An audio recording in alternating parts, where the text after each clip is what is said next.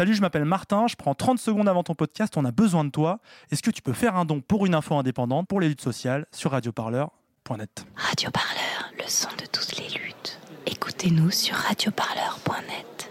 Euh, on peut commencer euh, bah d'abord par, euh, par présenter les, les, différents intervenants et dire pourquoi ils sont là. Euh, pour remonter qu'à ces derniers mois à, à Nantes, euh, il y a eu la mort d'Aboubacar Fofana lors d'un contrôle de police au, au. Euh, il y a eu euh, celle de Steve Maya Cassino, Canisso, pardon, euh, Wilson le soir de, la fête de la musique. Il y a eu les mutilés et des centaines de blessés dans, des manifestations nantaises, centaines de blessés que qu'Elsa avait, avait recensés pour, pour Médiacité dans, dans un article. et, et j'en passe. Et donc, il était important, je pense, pour, pour nous tous de de, discuter de cette question de, de du maintien de l'ordre des violences policières. Raison pour laquelle on a organisé ce, ce débat et raison pour laquelle je remercie euh, tous les tous les intervenants d'être d'être participés. Alors je vais commencer euh, bah, dans l'ordre en fait euh, par Elsa, Elsa Gambin, donc journaliste indépendante euh, qui travaille notamment pour pour Slate, pour Vice et donc pour pour. Euh, à côté d'elle, Caroline de Benedetti, qui représente l'Assemblée des blessés, euh, qui euh, soutient, aide euh, les, personnes qui, euh, ont été euh, blessées au cours de, de des, manifestations et qui ont subi euh, les violences euh, des forces de l'ordre. À côté, toujours, euh, Marc de Priester, qui est représentant de la Ligue des droits de l'homme et de l'Observatoire nantais des libertés, Observatoire nantais des libertés qui a produit en, mai dernier, au début juin, je me souviens plus exactement de la date, un rapport assez, euh, assez éloquent et terrible sur, sur ce qui s'est passé durant les, manifestations à Nantes ces derniers mois. Toujours à côté, euh, Goulven Boudik, politiste, euh, professeur de sciences politiques à l'Université de Nantes, et enfin, euh, David Dufresne, euh, journaliste, créateur du, hashtag Allo Place. Je suppose qu'il n'est pas besoin de, rappeler l'importance qu'il qu a eu euh, ces, derniers mois dans la prise de conscience de, des, des violences policières. Et donc, écrivain, qui, avec qui. Donc on va, on va commencer cet entretien. On va commencer avec une question que vous avez dû entendre, euh, je pense, euh, une bonne centaine de fois depuis la, sortie du, du, livre, euh, David, mais, mais qu'on se pose parce que vous aviez travaillé sur, je pense notamment sur, sur Tarnac, et vous aviez sorti un, un, un essai, ou en tout cas un, un livre, un livre d'enquête, et là, vous avez fait le choix de la fiction, euh, après avoir été dans la recension des faits, justement, avec, euh, avec Allo Place Beauvau. Pourquoi ce, ce choix-là? Qu'est-ce que... Pourquoi avoir, avoir, avoir pris ce biais, finalement? Oui. Bonsoir tout le monde. Euh, c'est bien que vous parliez de Tarnac parce que euh, voilà, donc j'ai passé quatre ans de ma vie il y a très longtemps euh, à enquêter sur cette affaire dite de Tarnac, à aller voir des, policiers, euh, des avocats, des mises en examen, des, enfin tout le monde, des politiques, etc. Donc tu vas faire un gros travail d'enquête. Euh, ça aboutit à un million de signes, euh, des, mois et des mois d'écriture, et finalement, dix ans plus tard, il y a un procès euh, auquel, auquel j'assiste, puisque je suis même témoin pour parler de, de, mon livre, et les attendus du jugement sont extraordinaires. C'est-à-dire que le tribunal, dans sa grande sagesse, euh, au bout de dix ans, au bout de trois présidents de la République, a expliqué que le groupe dit de Tarnac est une fiction. Donc là, je me suis dit, merde, j'ai passé quatre ans à enquêter, à essayer de chercher une vérité, etc. En fait, c'était une fiction. Donc partant de là, je me suis dit, bah, le prochain bouquin, euh, ce sera une fiction. Euh, ah, il n'y a pas la peine de. Bon, alors je dis ça en, évidemment en, blaguant. Le le, le, le, bouquin est arrivé, le, roman est arrivé euh, en février. Ça faisait euh, à ce moment-là deux mois que plus de deux mois que je faisais les recensions effectivement à l'Oplace Beauvau dont on va parler, j'imagine, avec voilà et c'était c'était dur et donc à un moment donné il fallait quand même que ça sorte et je me suis dit que bah, ce que je fais d'habitude, c'est d'écrire, donc j'allais écrire. Et pourquoi un roman? C'est parce que, en fait, pour aller très vite, c'est que il permet euh, euh, de synthétiser. Il permet d'aller à l'essentiel. Il permet de prendre euh, tous ces flics qui me parlaient, par exemple, tout euh, c'est mutiler toutes, euh, toutes ces personnes et d'en faire euh, des, des, personnages, on va dire, composites et d'aller d'aller à l'essentiel. Et puis autre chose qui intéresse plus les journalistes, c'est qu'en en fait, il n'y a pas de il a pas de off, il n'y a pas de a pas de dans, dans la fiction tout est tout est in, tout est off, et donc on ne s'embarrasse pas de ces de ces choses là. Et d'une certaine manière, c'est un poste d'observation qui permet en fait d'aller au plus près de la réalité. C'est-à-dire que je pense que euh, les flics dans mon bouquin, euh, les gens de la préfecture euh, et d'autres parlent vraiment dans le livre comme ils parlent dans la vie et non pas comme il parlerait un journaliste qui ferait un essai ou des choses comme ça. Cela dit, j'espère, après je vous laisse poser d'autres questions, ne hein, vous inquiétez pas, hein. Vous m'avez dit tu déroules, donc euh, donc le, le, le, hum, enfin non, allez-y. Maintenant, je m'en veux, j'ai l'impression de vous avoir coupé hein, dans un long développement. Non, non, mais euh, c'était sur euh, justement le personnage composite. Il y a un, personnage principal dans ce, dans ce bouquin, c'est votre doux, votre alter ego, je ne sais pas comment on doit l'appeler, Étienne Dardel. Et il est littéralement cueilli, sidéré euh, par, euh, par la violence et par le, déploiement de force qui se passe. Euh, ça commence en, décembre, enfin c'est le moment où, où, il se prend ça dans la figure, littéralement.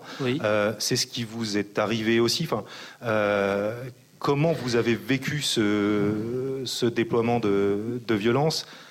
Comme votre personnage, aussi, aussi profondément, aussi, aussi fort? Oui, alors d'abord ceux qui ont, ceux qui ont vécu la violence, c'est les blessés et les mutilés. Je veux dire que voilà.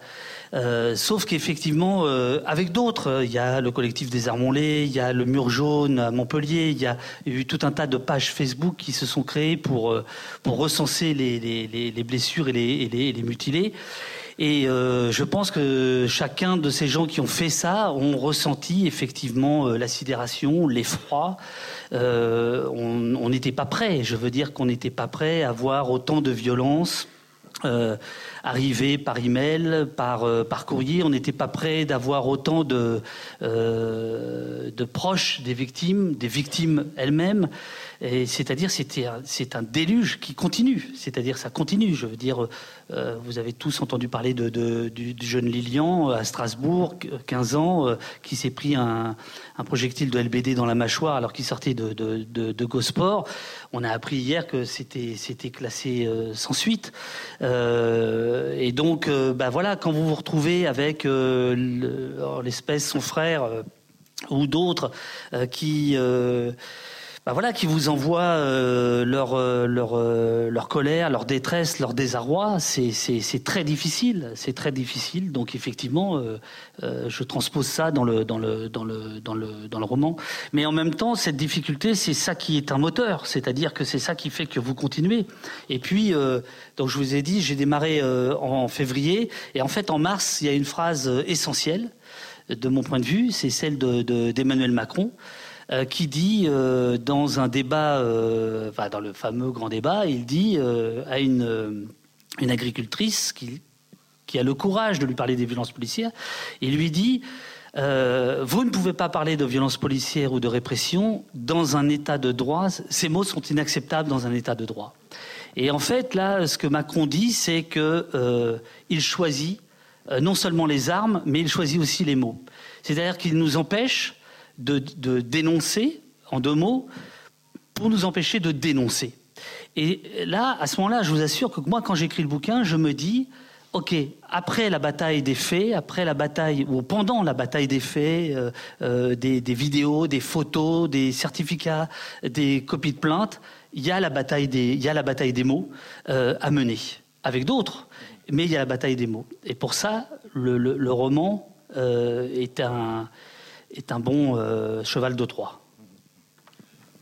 Alors après, ce, roman, il, transcrit quand même euh, une, réalité, la réalité qui a été celle du, maintien de l'ordre et de son... Quel, serait le bon mot d'ailleurs euh, Qu'est-ce qui s'est passé au niveau du maintien de l'ordre pour que, pour que les choses en, viennent là où on en est arrivé, pour qu'on en arrive à ces, à ces mutilés, à ces blessés, à ces morts? Alors, je, je suis un peu embêté parce que là, je parle à une salle qui, euh, qui était beaucoup plus au courant que moi de ce qui se passait ces dernières années. Moi, je vivais au Canada et je suis revenu à l'été 2018. Euh, donc, il y a 10 ans, 15 ans, j'avais fait des films, des bouquins sur le maintien de l'ordre, mais j'avoue que euh, pendant 8 ans, je m'occupais assez peu de, de, ce qui se passait euh, en France. Donc, je n'ai pas connu du tout Notre-Dame-des-Landes, j'ai pas connu la loi travail, j'ai pas connu euh, COP 21, etc. C'est-à-dire que j'ai pas eu le temps de m'habituer, euh, de m'accommoder, d'être acclimaté d'une certaine manière. C'est-à-dire que au fin novembre, début décembre, je me prends en pleine figure tout d'un coup ce qui n'est plus du maintien de l'ordre, mais qui est devenu de la répression. Que vous, vous avez euh, vécu peu à peu. Sauf que euh, ce qui s'est passé à partir de, je crois, on peut, enfin, je veux dire, c'est assez évident quand on regarde le côté systémique des choses, c'est que ce qui s'est passé euh, pendant les, Gilets jaunes, qui vient donc de loin, euh, on a changé de braquet. Voilà, on a les, armes ne sont pas les mêmes, les policiers sont totalement en roue libre, en tout cas certains d'entre eux. Et puis là, je, enfin, je, veux dire, je suis particulièrement touché d'en parler ici, parce que c'est ici, ça a été vu euh, samedi après samedi jusqu'au 21 juin 2019, évidemment où les choses sont extrêmement liées. Euh, donc on, peut parler sans aucun problème de répression, c'est-à-dire c'est le moment le plus répressif depuis 50 ans. Je parle de répression de mouvement social, parce qu'évidemment il y a d'autres euh, répressions. Euh, les quartiers populaires, c'est une répression, ça, ça fait 30 ans. Mais disons que par rapport à une révolte sociale, il faut remonter à avant 68 en réalité pour euh, retrouver un tel, de telles déclarations martiales des, ministères, euh, des policiers euh, totalement en des chaînes de commandement qui sont assez peu respectées, des armements qu'on n'avait pas vus. Alors, par exemple, les blindés, comme moi, je vois les blindés sur les Champs-Élysées, je ne sais pas qu'en réalité ils avaient été déployés à Notre-Dame-des-Landes. mais c'est sidérant. C'est-à-dire que c'est quand même des blindés qui ont été utilisés au, Kosovo. Je, veux dire, c'est quand même ça qui est envoyé comme signal. C'est les mêmes. Euh, donc à Notre-Dame-des-Landes, et puis euh, sur les Champs-Élysées. À Notre-Dame-des-Landes, je ne sais pas s'ils avaient un quelconque intérêt euh, policier. Aux Champs-Élysées, ils n'avaient aucun intérêt, hormis d'être euh, des facteurs de théâtre, des facteurs de dramatisation. Euh, et c'est à ça qu'on assiste, en fait. Euh, il ne faut pas parler au passé, c'est-à-dire que le pli est pris. On, parlait de, sidération. Euh, Elsa, je voulais voir avec toi. Est-ce que c'est aussi euh, tu es, tu es, souvent sur le terrain de toutes les manifs, de toutes les manifs nantaises pour les suivre en tant que, journaliste? Est-ce que la, sidération, c'est quelque chose que tu as ressenti aussi et sur ce terrain et au moment de, réaliser cette enquête qui montrait qu'il y a, qui recensait 350 blessés. C'était une enquête qu'on a publiée en, mai, donc il faudrait la, réactualiser. Et on était déjà probablement en dessous de, la réalité. Cette sidération, c'est quelque chose aussi qui t'a que tu as ressenti? Cette, euh, cette, sidération à Nantes, euh, en tant que journaliste qui va sur le terrain, elle est là depuis longtemps. C'est ce que disait David, qui est revenu tardivement. Mais effectivement, nous, on avait vécu euh, Notre-Dame-des-Landes, on avait vécu le mouvement de la loi travail en 2016, et cette répression, elle était, déjà énorme. Euh, mais elle était encore pire avec le mouvement des Gilets jaunes. Et c'est comment, euh, comment nous, en tant que journalistes sur le terrain, euh, et en tant que citoyens nantais, ça devenait insupportable parce que c'est tout autant insupportable pour un journaliste, je vous assure, de devoir enjamber les gens qui tombaient le samedi, de devoir s'arrêter et de regarder les street médics, et, et, de me dire qu'est-ce qui se passe dans ces rues-là, que moi je côtoie en tant que nantaise depuis des années, des rues où je me sens bien, où je me sens à l'aise, où je vais boire des coups avec mes amis, et tout à coup ces rues-là, le samedi, elles me font peur, elles me terrorisent, elles me terrorisent en tant que journaliste, comme en tant que manifestant, en tant que street médic, en tant que citoyen, en tant qu'observateur de la Ligue des droits de l'homme, j'imagine comment à un moment donné, moi aussi j'ai peur. Et qu'est-ce qui se passe? Euh, et, et, je voyais que ces chiffres, ils sortaient pas. Euh, et, donc Benjamin m'a dit oui tout de suite pour le papier. Et il fallait que ces chiffres, pour moi, ils sortent. Alors il vient de le dire, c'est pas du tout exhaustif. Euh, je vais vous raconter très rapidement comment j'ai fait. J'ai évidemment rencontré les équipes de street médic de Nantes. il n'y en avait qu'une. au mois de février dernier, il y a eu une scission. Il y a deux, maintenant deux équipes de street medic à Nantes. Et j'ai repris sur leur page Facebook et sur Indie Media, etc. J'ai repris tout leur compte rendu de manifestation. Et j'ai fait un tableau Excel et j'ai tout comptabilisé avec les lieux, avec les gens, avec le sexe. Enfin, ce que eux avaient réussi à comptabiliser, puisque pour nous, pour moi, euh, ce sont les chiffres les plus exacts qu'on a, euh, même s'ils ne sont pas exhaustifs, mais en tout cas, ce sont les chiffres les plus exacts qu'on a. Euh, et du coup, ça a, été, très difficile, très difficile de comptabiliser tout ça. sur 26 actes, le chiffre qu'on a sorti avec Médiacité de 350 blessés ne concerne que 14 actes c'est-à-dire que la moitié. Et ce chiffre de 350 est largement inférieur à la réalité, puisqu'il ne peut prendre à aucun moment en considération euh, des gens qui n'ont pas été vus par les médics, qui ont été voir leur médecin, qui ont été aux urgences, qui ont été vus par des médics de d'autres villes, même si les médics essayent de se coordonner le mieux possible. Euh, il ne prend pas en considération euh, les malaises, les vomissements, les crises d'angoisse, les crises d'asthme, les gens qui vont trébucher quand il va y avoir une charge policière et qu'ils vont tomber et qu'ils vont se blesser. Enfin voilà.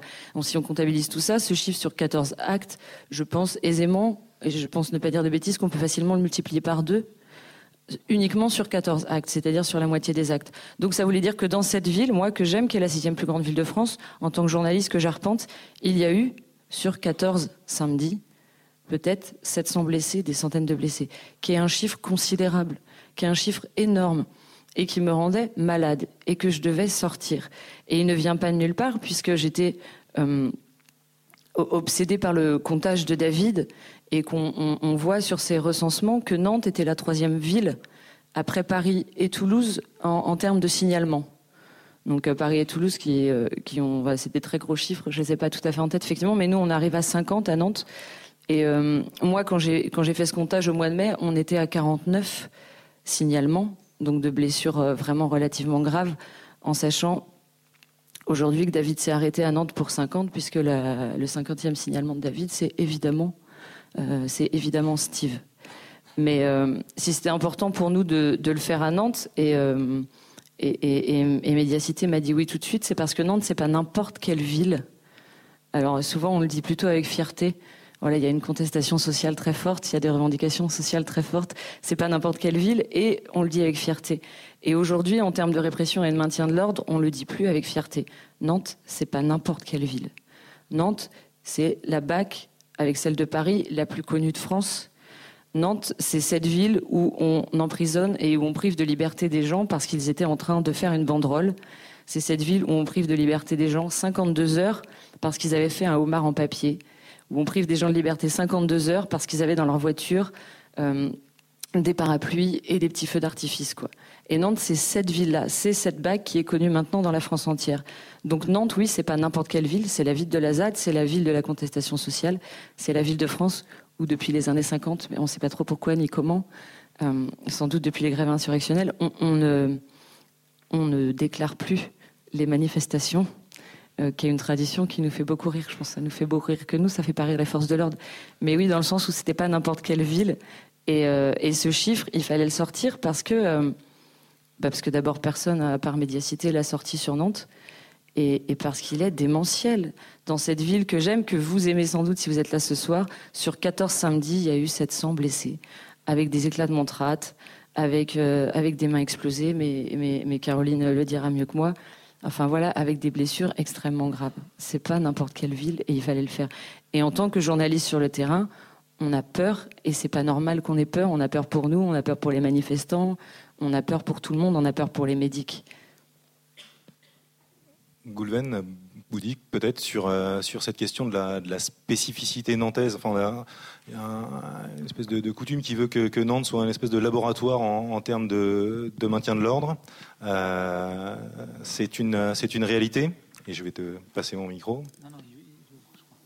Ouais, euh, non, juste, je, je mesure en, en, entendant David et, et, Elsa à quel point nous vivons tous ce qui s'est passé depuis quelques mois euh, d'une certaine manière dans le registre de l'intime. Enfin, nous sommes tous très marqués par ce que nous avons vécu, par ce que nous avons vu. Et moi, je dois dire que si je suis là ce soir, c'est Aussi parce que euh, il y a euh, deux ans et demi maintenant, un petit peu avant le mouvement des Gilets jaunes, avec quelques amis qui sont pour certains dans la salle, nous avions monté un petit groupe d'observation, à manière de ce que fait euh, la Ligue des droits de l'homme à Toulouse, pour suivre des, manifestants, des manifestations de, lycéens au moment de la mise en place euh, de la réforme Parcoursup. Et certains étudiants, certains lycéens avaient commencé à protester. Et moi, c'est une image très forte qui m'avait marqué, c'est celle d'un d'un CRS euh, avec un fusil d'assaut juché devant la fac de sciences sur une euh, cabine de bus, là, vous savez, les arrêts euh, sous lesquels on attend le tram ou le bus, et exhibant euh, cette arme dont j'ai appris, parce que je ne suis pas spécialiste des armes, euh, dont j'ai appris par la suite que c'était effectivement une arme de guerre, de la même façon qu'on a mobilisé des, blindés. Et François Sureau nous apprend d'ailleurs le, le type de modèle que c'est. C'est un euh, HK 86, 36 pardon, allemand qui équipe la Bundeswehr depuis 97 et qui, largement exporté, a servi aux forces déployées au Kosovo, en Afghanistan et en Irak. Et je trouve que j'ai l'âge d'avoir des gamins qui sont à la fac et, que j'ai, dans une génération précédente, manifesté, euh, fait du maintien de l'ordre, organisé des manifestations, des défilés, y compris de manière spontanée.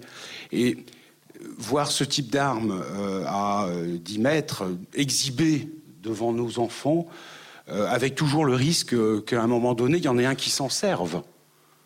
Enfin, le problème des armes à feu, c'est que ça finit par servir dans n'importe quel contexte, soit contre soi, soit contre les autres. Et donc avec le risque de la bavure, et puis d'une bavure avec une arme de guerre, c'est pas bon. Alors sur la question nantaise, oui, de fait, Nantes a été le laboratoire. Alors, c'est. Nantes n'a pas été le seul laboratoire. Euh, David Dufresne a écrit un bouquin extraordinaire qui s'appelle Maintien de l'ordre, bon, qui, c'est vrai, est un peu daté maintenant parce que c'est un livre d'histoire. Euh, bon, au moment des émeutes de 2005, mais où il y avait déjà énormément de choses sur euh, l'adaptation de la doctrine du maintien de l'ordre, la réorganisation des forces de police, le fait que progressivement on passe et à travers le territoire des banlieues, euh, mais ça sera appliqué ensuite à la question des manifestations, euh, de, de, de logiques de, circulation, de fluidité, à des logiques d'interpellation notamment, et donc avec des réorganisations par équipe, avec des réorganisations dans l'équipement et dans euh, ce qu'on veut faire. Et c'est vrai qu'aujourd'hui, les manifestations sont traitées sous cet angle. Il ne s'agit plus aujourd'hui d'assurer et ce qui était la doctrine quand même de la police française depuis les émeutes du 6 février 1934, le principe c'était que, à cause du nombre de morts qu'a provoqué l'émeute antiparlementaire du 6 février 1934, l'objectif c'était d'assurer la fluidité de la foule, donc de ne jamais la nasser, de ne jamais lui retirer le moyen de progresser, voire de se disperser, de se retirer.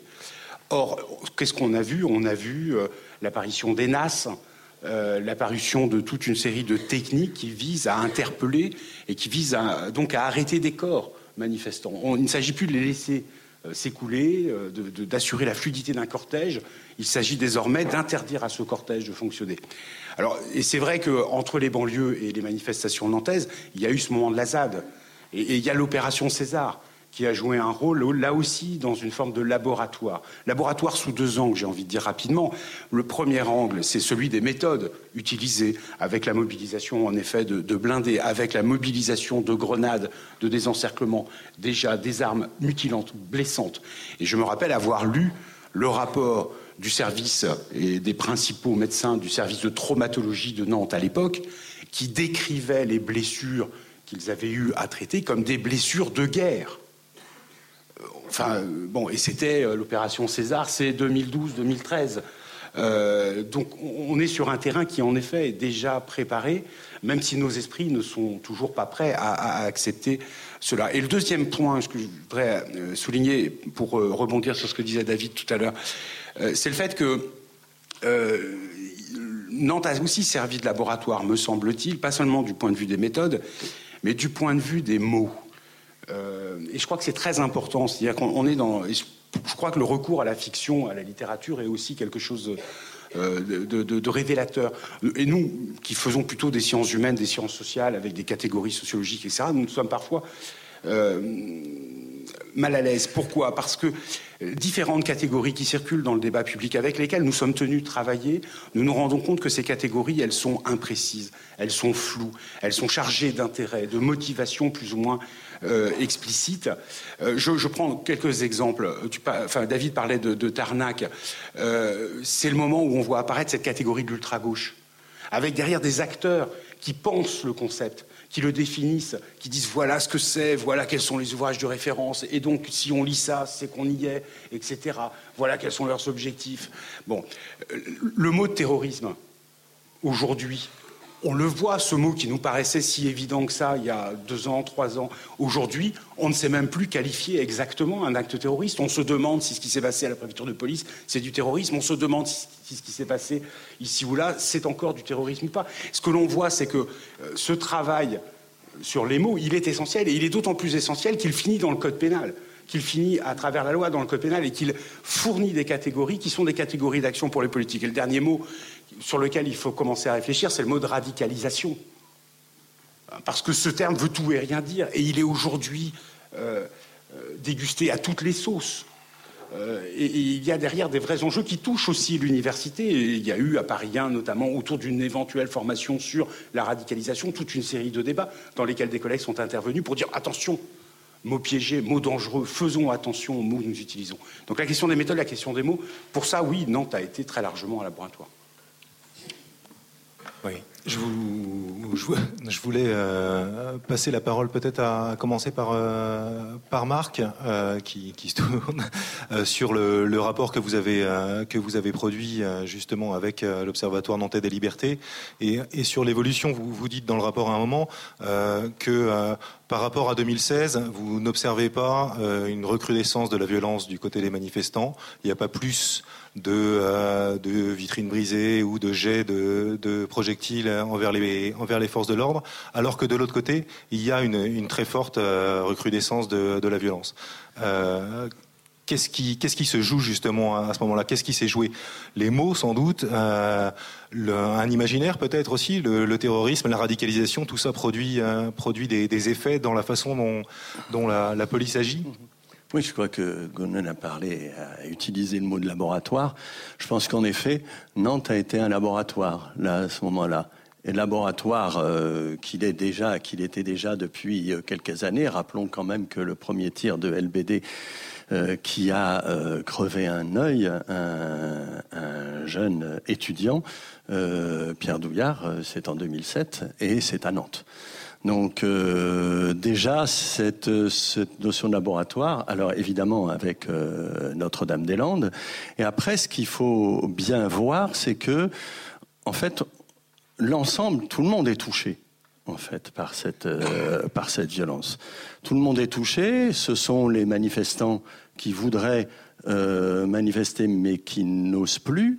Euh, ce sont des gens qui passent, qui sont touchés parce que les tirs partent n'importe quoi, parce que bien évidemment les grenades lacrymogènes, on dit des gaz lacrymogènes, mais à un tel niveau que ça en devient une arme. Hein. non seulement on peut le recevoir, mais en plus, quand on est complètement asphyxié, et on l'a vu à plusieurs reprises, ça devient véritablement une arme, et qu'il y a des gens euh, qui sont euh, des euh, syndicalistes, par exemple. Je pense à des syndicalistes CGT qui se font agresser, par exemple, dans un, dans un petit bus par des agents de la BAC qui se font taper dessus véritablement, pour le plaisir presque de, taper dessus.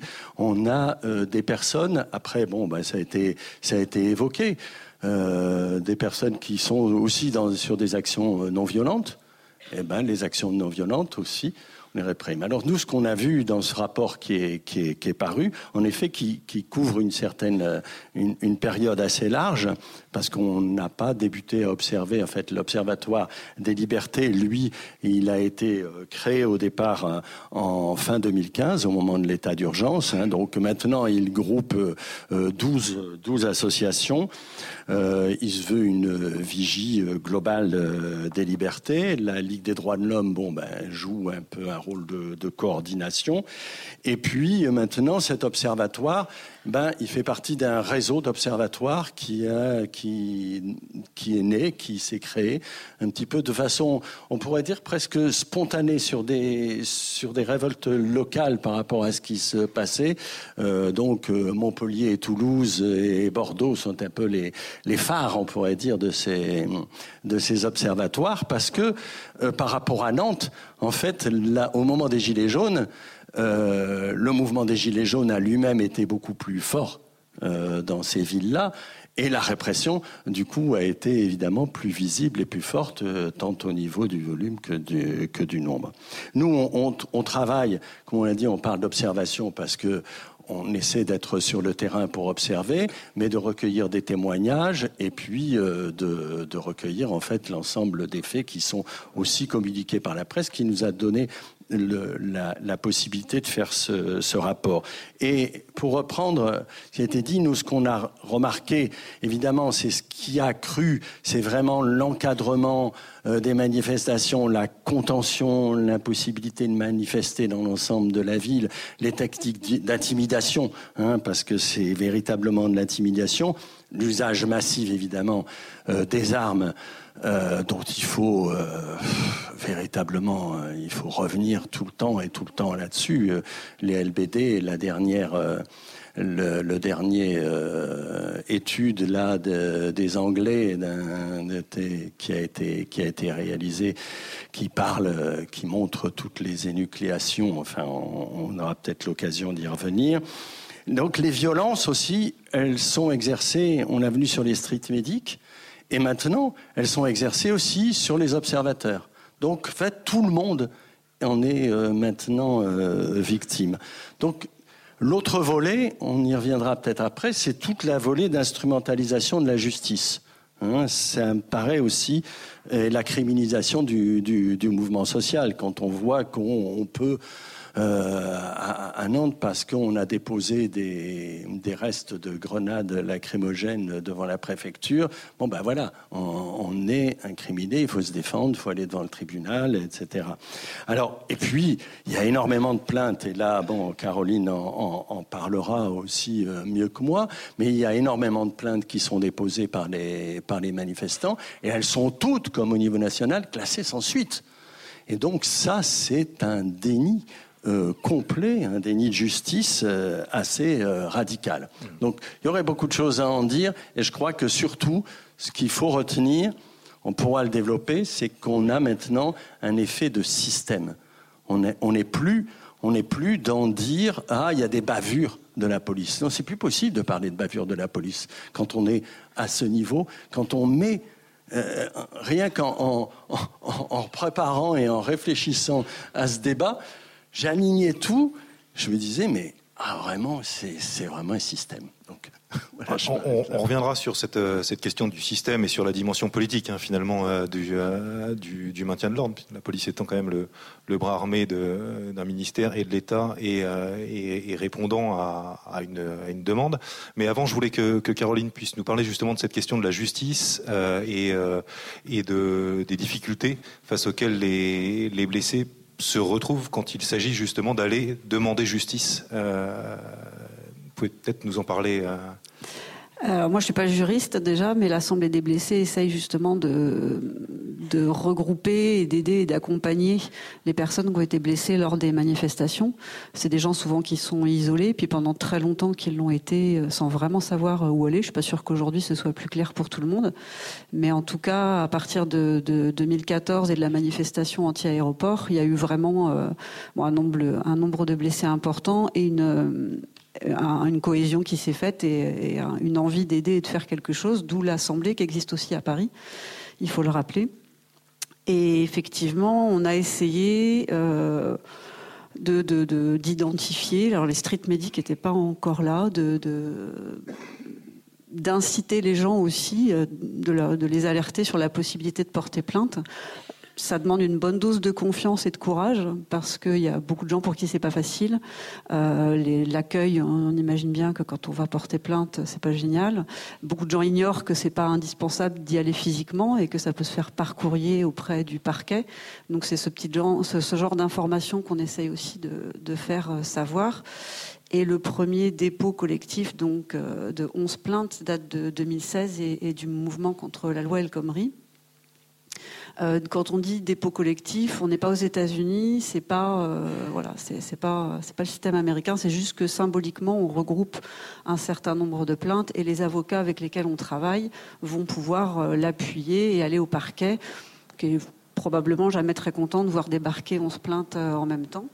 Bon, par contre, effectivement, le classement sans suite est et la norme. Alors, il n'est pas toujours motivé de la même manière.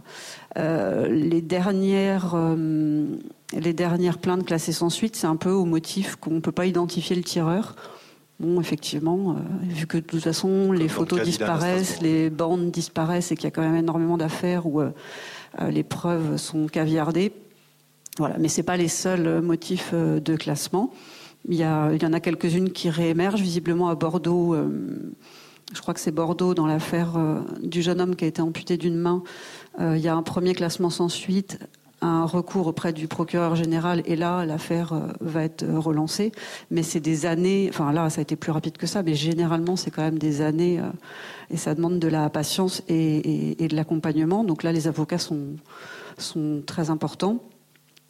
Au niveau juridique, on n'a pas mentionné qu'il y a quand même eu une commission d'enquête suite à la mort de Rémi Fraisse, qui a été, euh, je sais pas, il y a peut-être des gens qui pourront témoigner, je crois qu'il y a des gens qui y étaient, qui était donc euh, présidée par euh, Noël Mamère. Le rapporteur était Monsieur Poplin, et ça a quand même été aussi une grosse blague, puisque euh, la mort de Rémi Fraisse était censée provoquer un séisme dans le maintien de l'ordre, et rien n'a changé. Les armes sont toujours là. Elles sont précises, contrairement à ce que quelques-uns disent quelquefois pour faire douter et- et donner un argument comme quoi, oui, mais enfin bon, en gros, ils ont une arme, mais ça tire un peu au hasard. Si ça tirait au hasard, c'est peut-être pas la peine de les utiliser. Et elles sont toujours là. Donc là, les dernières plaintes euh, qu'on a pu suivre, euh, ce sont les six plaintes, alors qu'on suit, hein, ça ne veut pas dire qu'il n'y en a pas d'autres, les avocats en ont déposé pas mal d'autres. Euh, elles sont, donc on est à un an du début du mouvement des Gilets jaunes. Certaines personnes ont été entendues, mais il y a toujours rien de plus. Donc on, on sait à peu près vers quoi on va. On a quelquefois espoir qu'avec les vidéos, les preuves qu'il y a, qui semblent indéniables quand on les regarde, euh, ça donne quelque chose. Il y a le cas d'Adrien, euh, blessé à la tête en décembre euh, à Nantes, qui passe plusieurs jours dans le coma. Enfin, c'est archi documenté. C'est pas, enfin voilà, c'est pas dit qu'il se passe quelque chose. Je me souviens aussi du jeune homme qui s'était fait blesser la tête pendant la loi travail en 2016 à Nantes, le long du tramway. Euh, les images sont là. Il n'y a rien non plus. Donc euh, les preuves et la documentation ne font pas ne font pas plus. Donc euh, voilà, il faut essayer de continuer et puis de perturber aussi le système judiciaire. C'est important et puis ça fait des traces tout ça. De, c'est des témoignages. Si même si on sait, qu'il y a des gens qui savent très bien en portant plainte que ça n'ira pas plus loin, ça reste, euh, c'est documenté et au fil du temps, ben, on voit. hein, ce soir, on est nombreux. Il y a deux ans, on n'aurait probablement pas été aussi nombreux. Donc euh, voilà, ça continue.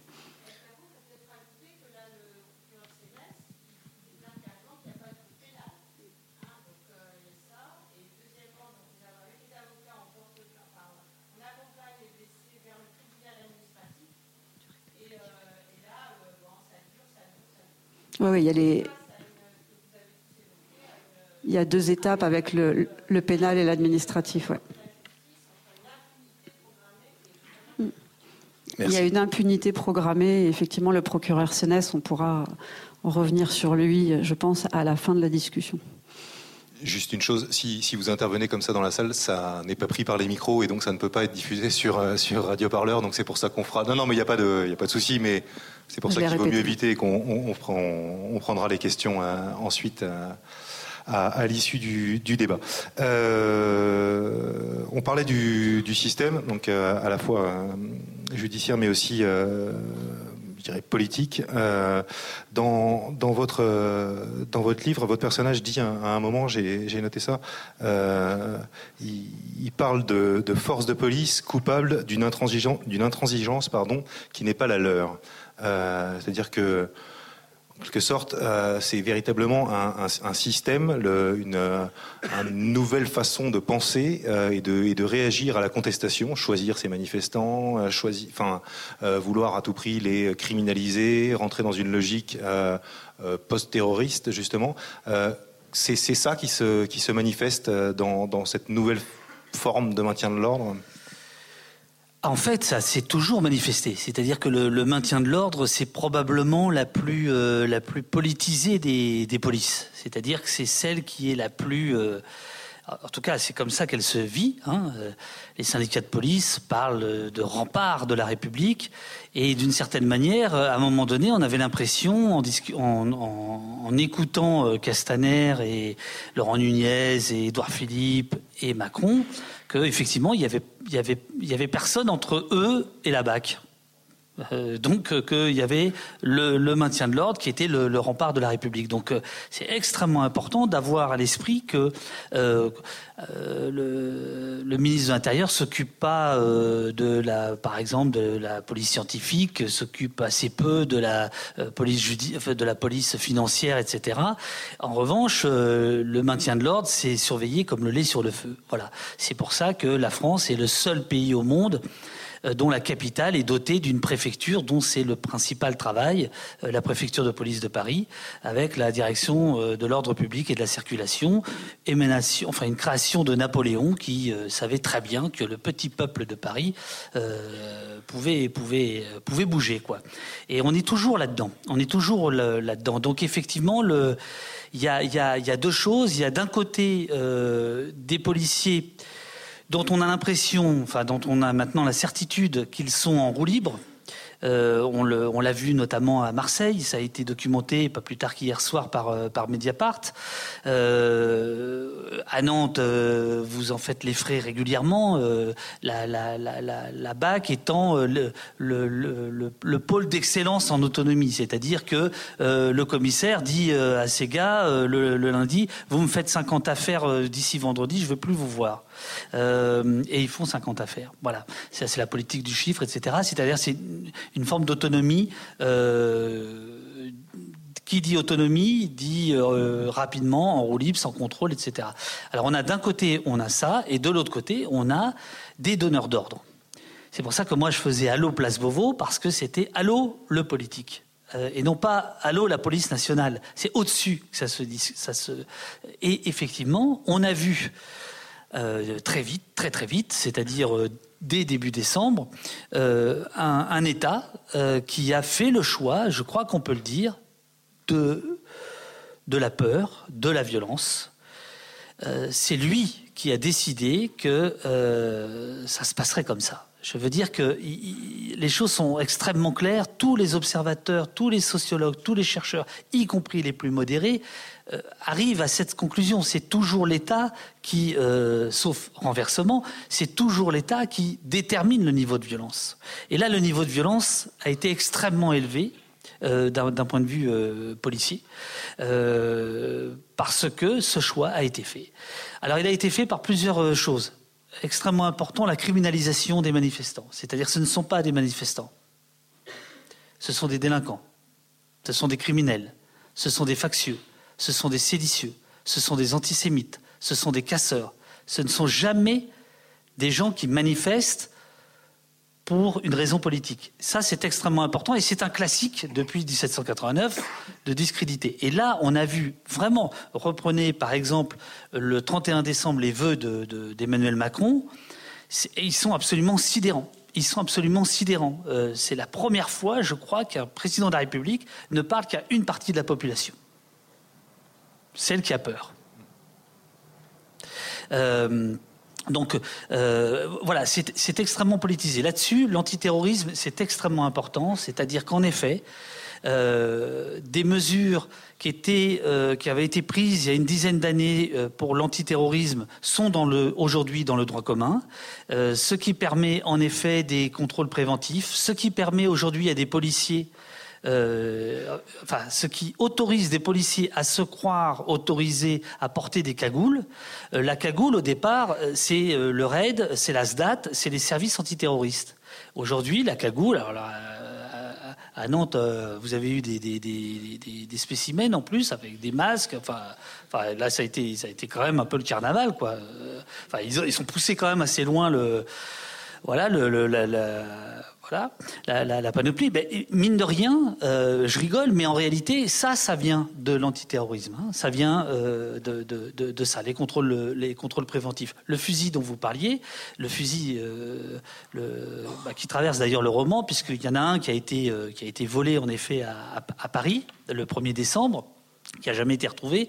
Des, balles ont été retrouvées dans les poches d'un SDF, et on ne sait pas ce qu'est devenu ce fusil. En fait, ce fusil, il est là pour Vigipirate, c'est-à-dire qu'il est là pour l'antiterrorisme. Hein. On a appris euh, hier euh, par Mediapart que le 8 décembre, acte 4, la DGPN, Direction générale de la police nationale, avait déclenché le raid Non, mais je veux dire, c'est. Voilà. Donc, euh, militarisation, antiterrorisme. Et ça, ce sont des discussions, des décisions, pardon, politiques, au sens euh, strict du terme. Mais de toute façon, euh, police politique, c'est la même racine. C'est la cité, c'est la gestion de la cité. Et donc, on est au cœur d'une question politique. Il faut bien comprendre ça.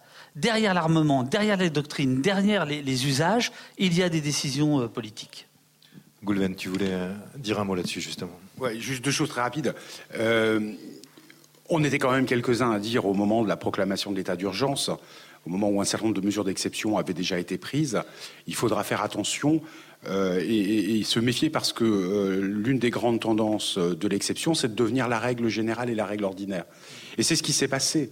Et donc là, il faudra quand même refaire le bilan aussi de la majorité précédente et la, du quinquennat précédent et de la législature précédente, où un certain nombre de députés se sont défaussés complètement de leur rôle de contrôle parlementaire euh, sur cette question de l'état d'urgence et n'ont pas pris en compte tous les avertissements. On a été quelques-uns à signer moult pétitions pendant des années sur ces questions-là.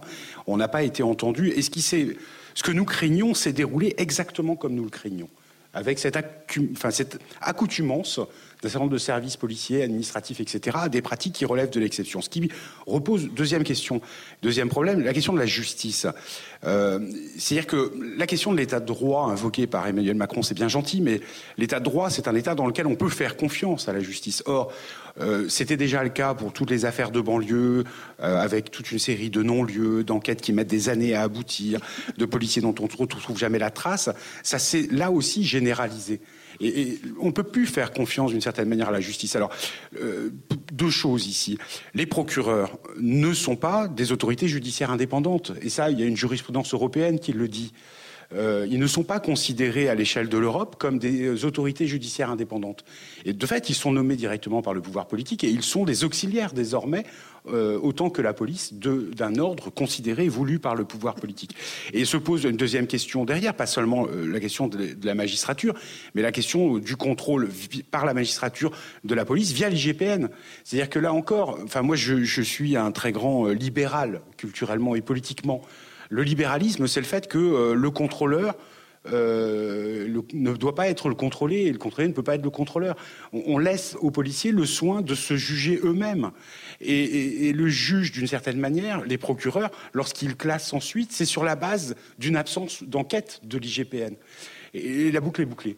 Alors c'est pour ça qu'il faudra aussi voir, mais ça prendra du temps, et, et ça participe de cette crise de confiance aussi en la justice, c'est l'un des rares niveaux qui est aussi sensible que ça aux libertés publiques, c'est le niveau européen.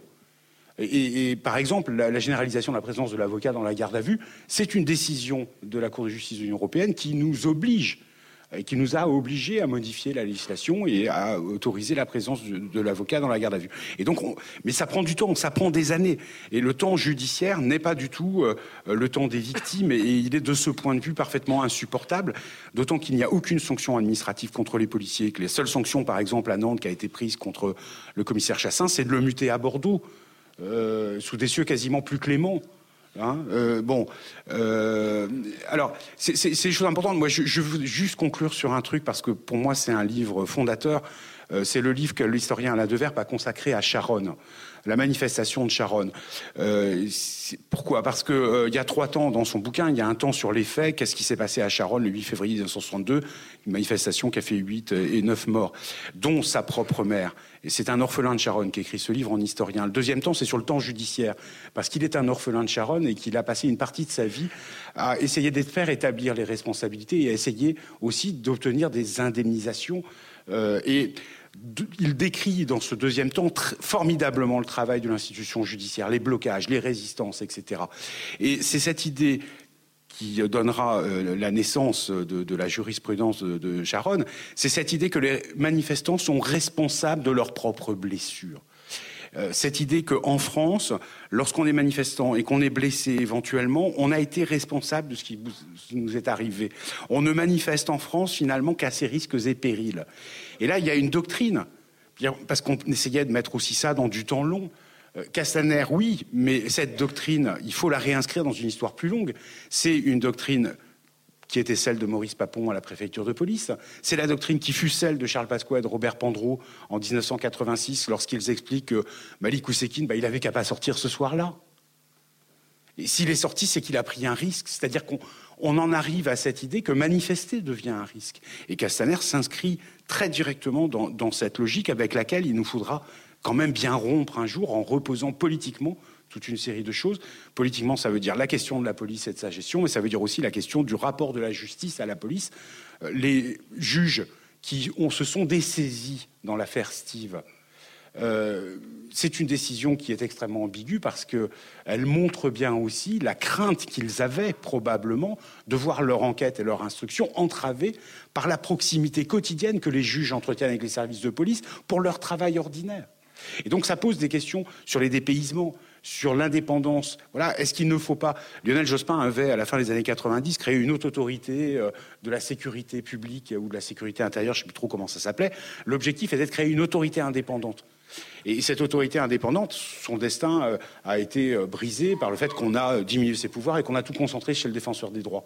Mais le défenseur des droits, ça fait aussi partie de ces personnalités dont nous avons besoin dans ce cadre où l'état de droit, contrairement à ce que dit le président de la République, l'état de droit est profondément euh, menacé. Oui. Votre, euh, votre personnage, il parle, euh, il parle effectivement d'état policier. c'est la conclusion à laquelle il parvient. Oui. Ah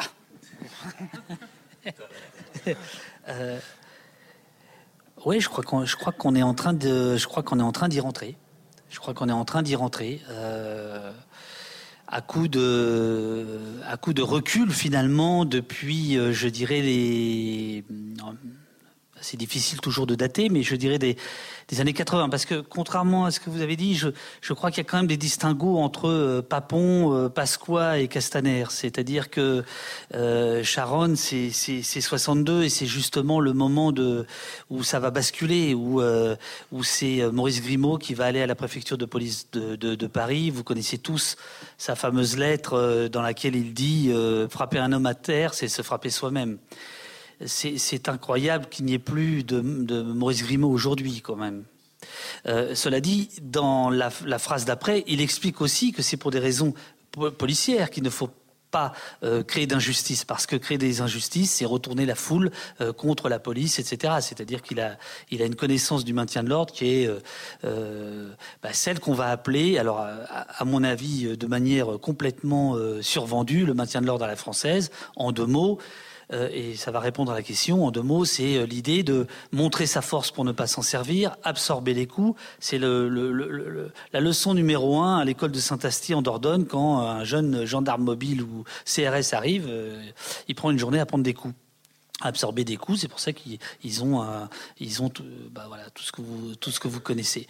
et puis, il y a deux piliers. Et ces deux piliers, à mon avis, se sont pulvérisés la stricte nécessité de l'usage de la force et la proportionnalité. Je veux dire que, euh, euh, enfin, je vous fais pas de dessin, voilà. Euh, ces, deux questions-là, qui sont les seules, qui sont les fondamentaux qui autorisent la police à agir, en fait, ne, sont, ne sont plus respectées. Voilà. Donc, si on veut rentrer dans le discours de oui, mais c'est la police républicaine,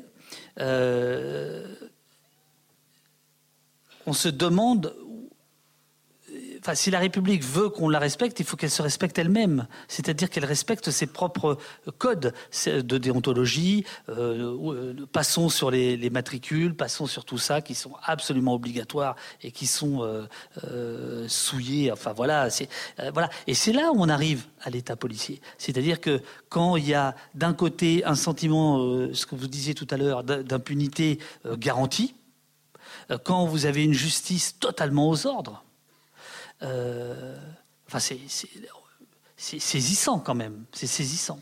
Mais dans le même temps, quand Malik Oussekine meurt, il y a 450 000 personnes dans la rue. Quand Steve meurt, à Nantes, il y a un peu de monde. 400. C'est vrai? Je ne sais pas. Un, millier. Non, le, 3 août, on devait être un peu plus, on devait être 1000, euh, 1200 euh, quoi. Donc non, non, mais ce soir on est nombreux, mais il, faut, il faut, il faut qu'on fasse attention. Je, pardon, hein, à l'effet de loupe. C'est super qu'on soit nombreux, mais euh, et effectivement, la question des violences policières, de l'État policier, est revenue euh, sur les devants de la scène, mais il ne faut pas non plus se leurrer euh, complètement. Euh, il y a 30 ans, la liberté, la défense des libertés publiques et individuelles était autrement plus tenue par des ténors du barreau, par des grands intellectuels, etc. Et aujourd'hui, on se compte, on se compte. et c'est ça aussi l'État policier, c'est-à-dire qu'il y a un moment où où, alors en gros, donc, le début on pourrait dater 84 quand le PS fait euh, euh, vire et fait sa, loi sur la, sur la sécurité. À partir de ce moment-là, on décide, dans les partis dominants, on décide que finalement la question de la liberté est moins importante que celle de la sécurité ou de la prétendue sécurité. Et donc, on a des coups de butoir, des coups de butoir. Sauf que là, et c'est notre chance, ça s'est vu. Ça se voit. Il y a des gens 24 qui ont perdu un œil, 5 une main. Une qui est morte ici, une qui est morte à Marseille, Zineb Redouane. On y est.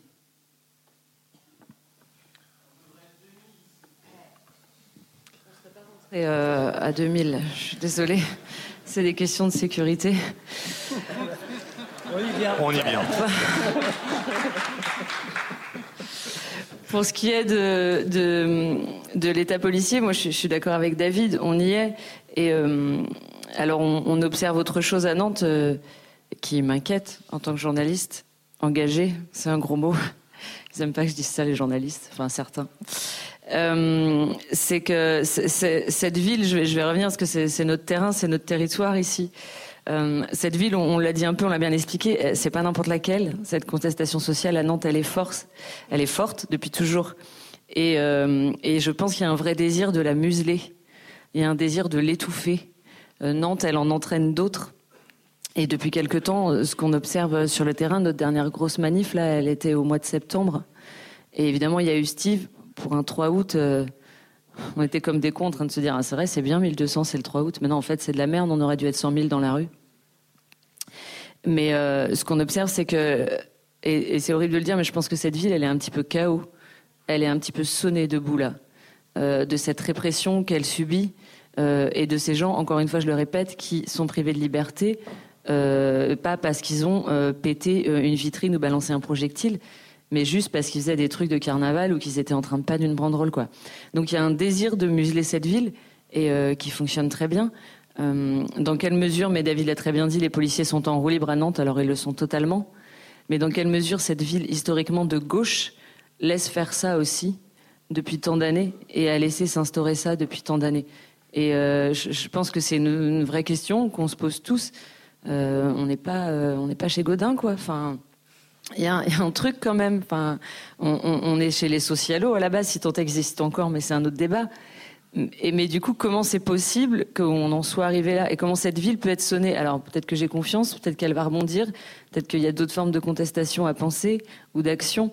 Mais en tout cas, euh, là, Nantes, elle est dans les choux parce qu'elle a été durement réprimée, très durement réprimée, et que toutes les photos, toutes les vidéos, tout ce qu'elle a subi fait que, bah voilà, qu'on essaye de d'étouffer cette contestation. Et, et je veux pas aux gens que je vois plus dans la rue en tant que journaliste le samedi. Je me dis juste, quand j'ai commencé à aller dans la rue le samedi pour la ZAD ou autre chose, etc., ou pour la loi travail, voilà, il y avait du monde. Il y avait du monde. Et euh, que ce soit les, les, enseignants, les retraités ou autre chose. Et là, euh, bah là, il n'y a plus personne. Mais on peut pas en vouloir aux gens d'avoir peur aussi, je pense. Parce que l'effet de système, euh, ben, c'est celui de la peur, comme euh, il vient d'être dit. Hein. L'effet de système, c'est la peur et la banalisation. C'est-à-dire que finalement, c'est euh, ce qu'on a. Alors, c'est un autre terme, ça a été employé pour la banalisation du mal, mais c'est la banalisation de cet usage de la, de la peur qui finit par paralyser. Et je crois que c'est la résistance est absolument euh, nécessaire face à cette euh, banalisation. Quand je parlais d'effet de système, c'est vrai que dans l'effet de système, eh ben, il y a les lois euh, répressives. hein, elles, sont là. Quand on maintenant, on doit, il y a la loi qui qui dit qu'on ne doit pas se dissimuler le visage, mais même elle est appliquée alors que on a simplement un masque, un masque pour se protéger et que ce masque pour se protéger, il est assimilé à une dissimulation de, visage. Ça a été, euh, ça a été. Alors il y a, y a la loi, il y a les règles de déontologie qui ont été euh, bafouées, ça, c'est dit, qui sont en, continu, mais alors de façon absolument euh, tellement évidente. Là aussi, on dit que tu parlais d'évidence. C'est vrai que bon, on les tire à hauteur de, visage, euh, les, gre- les grenades qui ne sont pas euh, lancées à ras du sol, mais euh, qui sont lancées en, cloche, etc. On en tire. On a les arrestations préventives. On n'a pas parlé des interdictions de, manifester encore, qui sont utilisées de plus en plus souvent. On n'a pas parlé euh, des policiers qui abordent leur euh, sympathie pour l'extrême droite de façon euh, évidente et qui ont été filmés et, et photographiés. Et puis, et puis, il y a l'usage du mensonge. L'usage du mensonge systématique, c'est-à-dire que lorsque dès, dès qu'il y a quelque chose qui arrive, dès qu'il y a un événement, hop, on a le procureur, on a le préfet qui va dire non, non, ou on a le ministre de l'Intérieur qui va commencer à dire immédiatement non, non, en gros, euh, non, ce n'est pas, euh, ce n'est pas comme ça. Pour l'affaire de, de, Steve, ça a, ça a été ça. euh, ça a été, bien sûr, le, il n'y avait aucun lien établi entre l'action policière et la mort de Steve. Bon, alors c'est qu'un seul exemple, mais on pourrait en, tirer des, des trucs. Donc, on a parlé des institutions. C'est vrai que on a un défenseur des droits, on a une commission nationale des, droits de l'homme. Au niveau international et au niveau de l'Europe, il y a le Conseil de l'Europe, il y a l'ONU. Tous ont attiré l'attention où on dit au gouvernement il y a quelque chose qui ne va pas dans votre système de, de, ma- de maintien de l'ordre.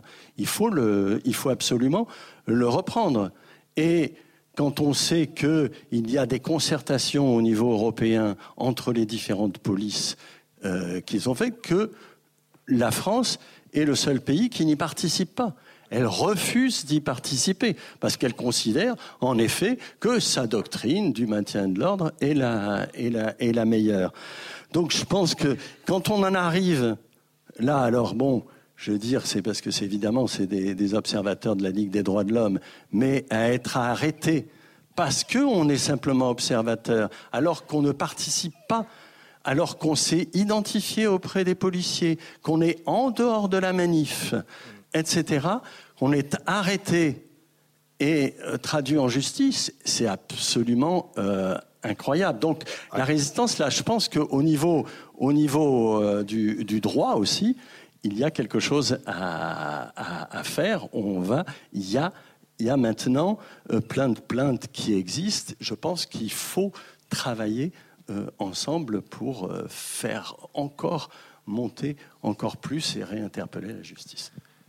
Caroline, je crois que tu, tu voulais intervenir. Ouais, Dernière, euh, dernière intervention et après on, on passe aux, aux questions euh, de, de la salle.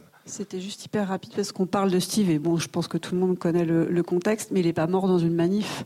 Il est mort, c'était la fête de la musique. On parle de maintien de l'ordre, mais ça s'est déplacé. C'était la fête de la musique, donc euh, il y a aussi là quelque chose qui est assez euh, assez spécial.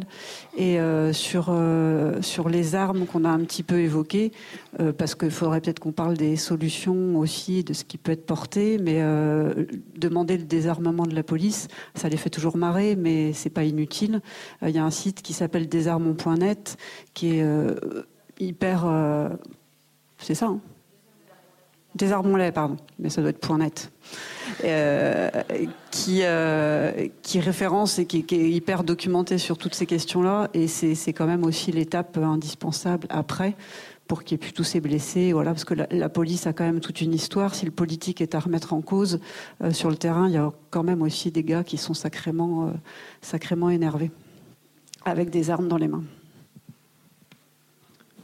Très rapidement, sur les chiffres euh, qu'on a décortiqués avec Médiacité, je ne vous ai pas dit, mais le LBD était impliqué dans près de 40% des cas de blessures qu'on a recensées sur les Gilets jaunes, ce qui est considérable. Voilà, je vais dire quand même 40%. Quoi. Merci à tous. On, va donc passer aux questions. Comme je vous le disais au début, il y a un micro qui se trouve euh, juste euh, au pied des escaliers, euh, à leur droite. Et je propose qu'on fasse ça de façon civilisée et ordonnée. Ruez- ne vous ruez pas sur le micro. Surtout, ne vous ruez pas, ne vous ruez pas sur le micro. Bah, alors, c'est là-bas. Ou prends celui-là, voilà. Oui, moi je veux juste dire un mot euh, simple, c'est que on parle des violences policières, etc., dans, le détail, ce qui est passionnant. Je crois qu'il faut, euh, à moment donné, remettre dans une perspective politique extrêmement simple et qui n'est pas très optimiste. C'est qu'en fait, se poser la question de pourquoi il y a cette, euh, accentuation des violences po- policières. C'est qu'en fait, on vit aujourd'hui dans un monde où la- ce qui faisait par exemple la singularité de notre pays, euh, avec des acquis sociaux très forts de 36, de 45, euh, 68, même 80 à la limite. Aujourd'hui, euh, le pouvoir, il, a une mission qui est de standardiser dans un modèle ultra-libéral euh, ce pays, comme tous les autres, et on le voit bien, même par des détails, par les uniformes qui sont les mêmes dans, le monde, une sorte de globalisation, de mondialisation, qui fait que de toute façon, ils ont décidé de le faire de gré ou de force, et donc de force en réalité. C'est exactement ce qui est en train de se passer, et donc il ne faut pas se faire d'illusions. C'est-à-dire que ça va être de plus en plus dur. Cette, euh, cette, euh, euh, non-démocratisation, cette, cette violence policière va être de plus en plus difficile, et on le voit bien aujourd'hui. On le voit au Chili, on le voit au Liban, on le voit à Hong Kong, etc. C'est la même, avec des degrés divers. En Chine, c'est encore pire, mais avec des degrés divers. Mais c'est, moi, je suis très très inquiet de, de ce point de vue-là. Et je crois qu'il faut vraiment remettre ça dans cette perspective politique. Et la seule solution par rapport à ça, effectivement, c'est, euh, bah, à un moment donné, c'est on a dit de résister. Goulven a dit un truc très intéressant tout à l'heure. Il a dit, euh, aujourd'hui, on arrive dans, on nous dit, si vous êtes blessé, c'est de votre faute finalement. Mais aujourd'hui, on nous dit, si vous êtes pauvre, si vous êtes chômeur, etc., c'est de votre faute. Là, aujourd'hui, hier. Donc en fait, ça va être de plus en plus dur. Ils vont casser la gueule de tous ceux qui protestent, de ceux qui ne sont pas d'accord qui sont de plus en plus nombreux parce qu'ils sont simplement victimes.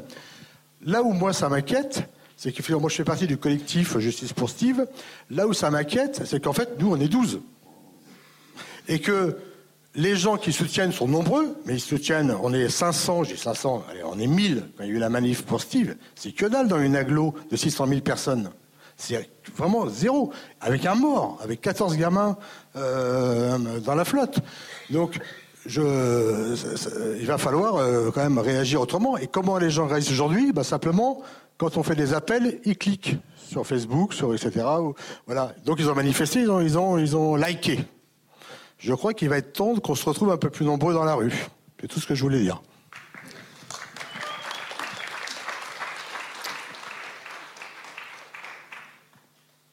Après cet appel à se retrouver dans la rue, euh, est-ce qu'il y a des questions? Ouais.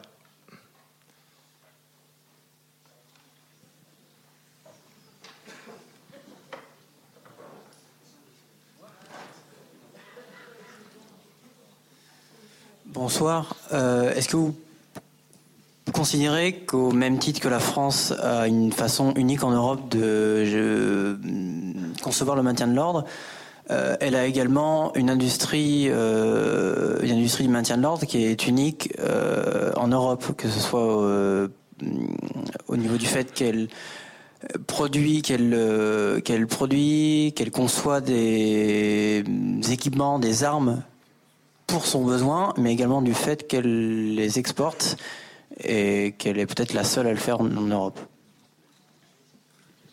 Le, LBD dont on a parlé, euh, c'est une arme suisse. Euh, c'est une arme de guerre. Euh, je vais vous raconter une anecdote. Cet été, j'étais avec ma petite moto, j'étais en Suisse, bon bref, et je me dis tiens, je vais passer voir le fabricant. bon, euh, c'est- voilà. Et donc, euh, je rentre dans une salle euh, un peu plus petite que celle-là, euh, un showroom avec euh, des armes dans tous les sens. Je serais incapable de vous dire ce que c'était. Et je m'avance euh, vers le comptoir et je demande à la dame, euh, je voudrais, je voudrais voir un LBD. Et euh, donc euh, bon, elle me dit ah non mais euh, non non on n'en a pas. Vous êtes de la police? Je fais non. Je, je dis alors je, je, je baratine. Je lui dis parce qu'on m'a dit que c'était moins cher qu'en France. Enfin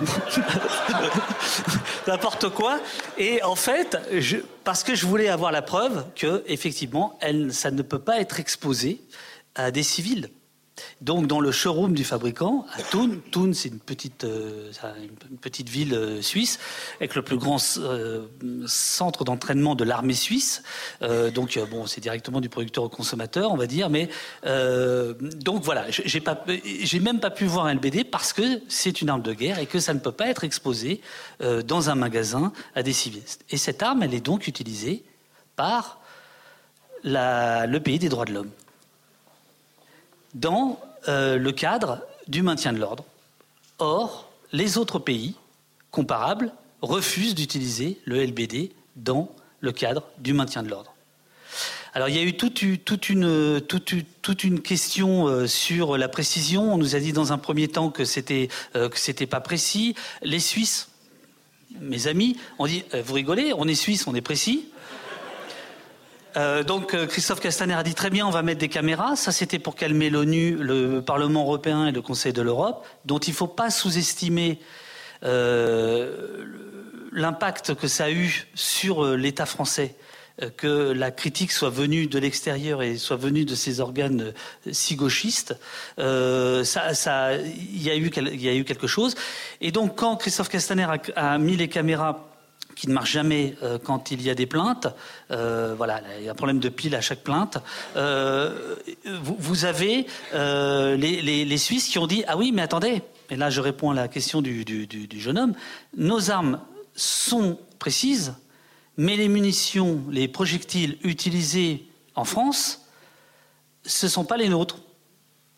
Donc ce sont effectivement une ou deux usines françaises qui fabriquent les armes et donc il y a eu tout un jeu, etc. Tout ça a été évidemment euh, abject car la question n'est pas là. La question est est-ce qu'un État peut utiliser au moins deux armes de guerre, donc le LBD 40 et la grenade Gliev 4 qui contient du TNT, contre son peuple? C'est ça la question. C'est pas la question de la précision, de pas la précision, de, euh, euh, de, de- la formation qui est en effet dérisoire. hein. la formation des, des- des tireurs de LBD, c'est euh, trois, trois projectiles tous les deux ans.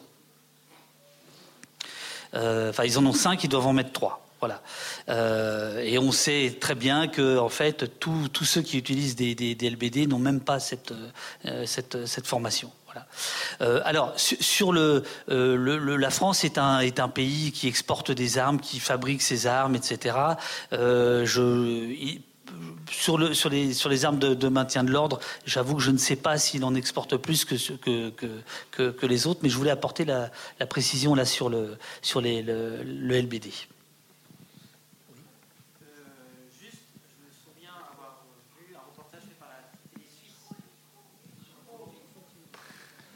Oui, oui, la télévision. Ils sont allés au même, euh, chez le même fabricant. Et dans le reportage, euh, ils avaient retrouvé une vidéo qui est disponible sur YouTube si on la cherche bien, euh, euh, la société suisse B était justement était un, un salon d'armes et l'intervenant de la société expliquait euh, au caméraman que l'arme avait été désignée spécifiquement pour les besoins du maintien de l'ordre français et uniquement pour le gouvernement français. Alors, il est, vrai que c'est un marché énorme pour le fabricant suisse. C'est pour ça que la guéguerre de communiquer était, était euh, bon, pour ceux que ça intéresse, était assez intéressante. Euh, parce que on voyait bien que euh, il n'y avait pas que la question de la mutilation, il y avait aussi la question de gros sous derrière, derrière, derrière tout ça. donc effectivement, je ne voudrais pas dire de, bêtises, mais je crois qu'un LBD, c'est 2400 euros pièce. Voilà. Et euh, Jean-Marc Manac, le journaliste, euh, fin décembre, avait euh, révélé, fin décembre 2018, hein, c'est-à-dire que au moment où il y a eu énormément de, de, mutilations, etc., qu'il y a le ministère de l'Intérieur passe commande de munitions, de projectiles, etc., et commande le SICOU, qui a été mis en activité ici, je crois, à Nantes, hein, me semble-t-il, pour avoir vu des, on, on, on en a eu à Nantes. Hein. Oui, oui. Ils aiment bien tester ici. Open Arm.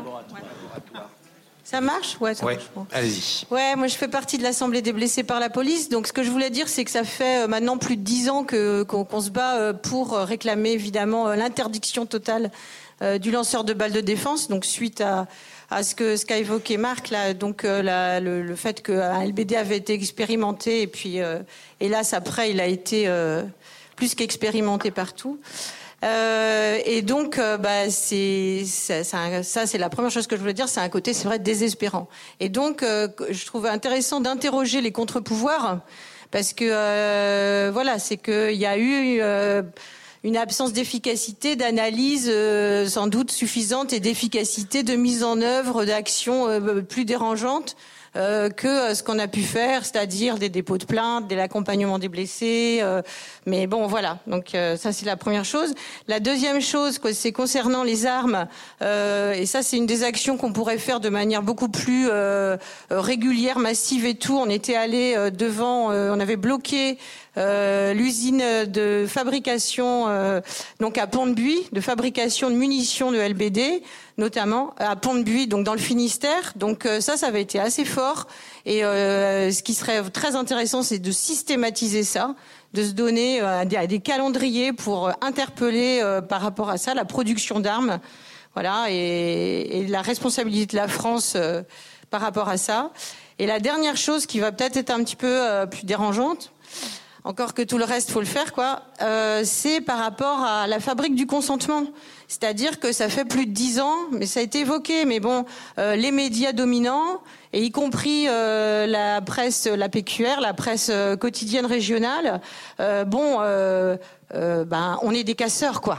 On est des casseurs.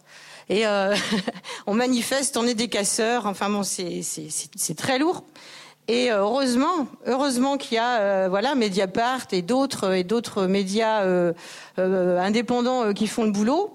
et je pense à par exemple Nantes Révolté qui fait un très gros boulot, voilà, en lien avec justement avec différents collectifs.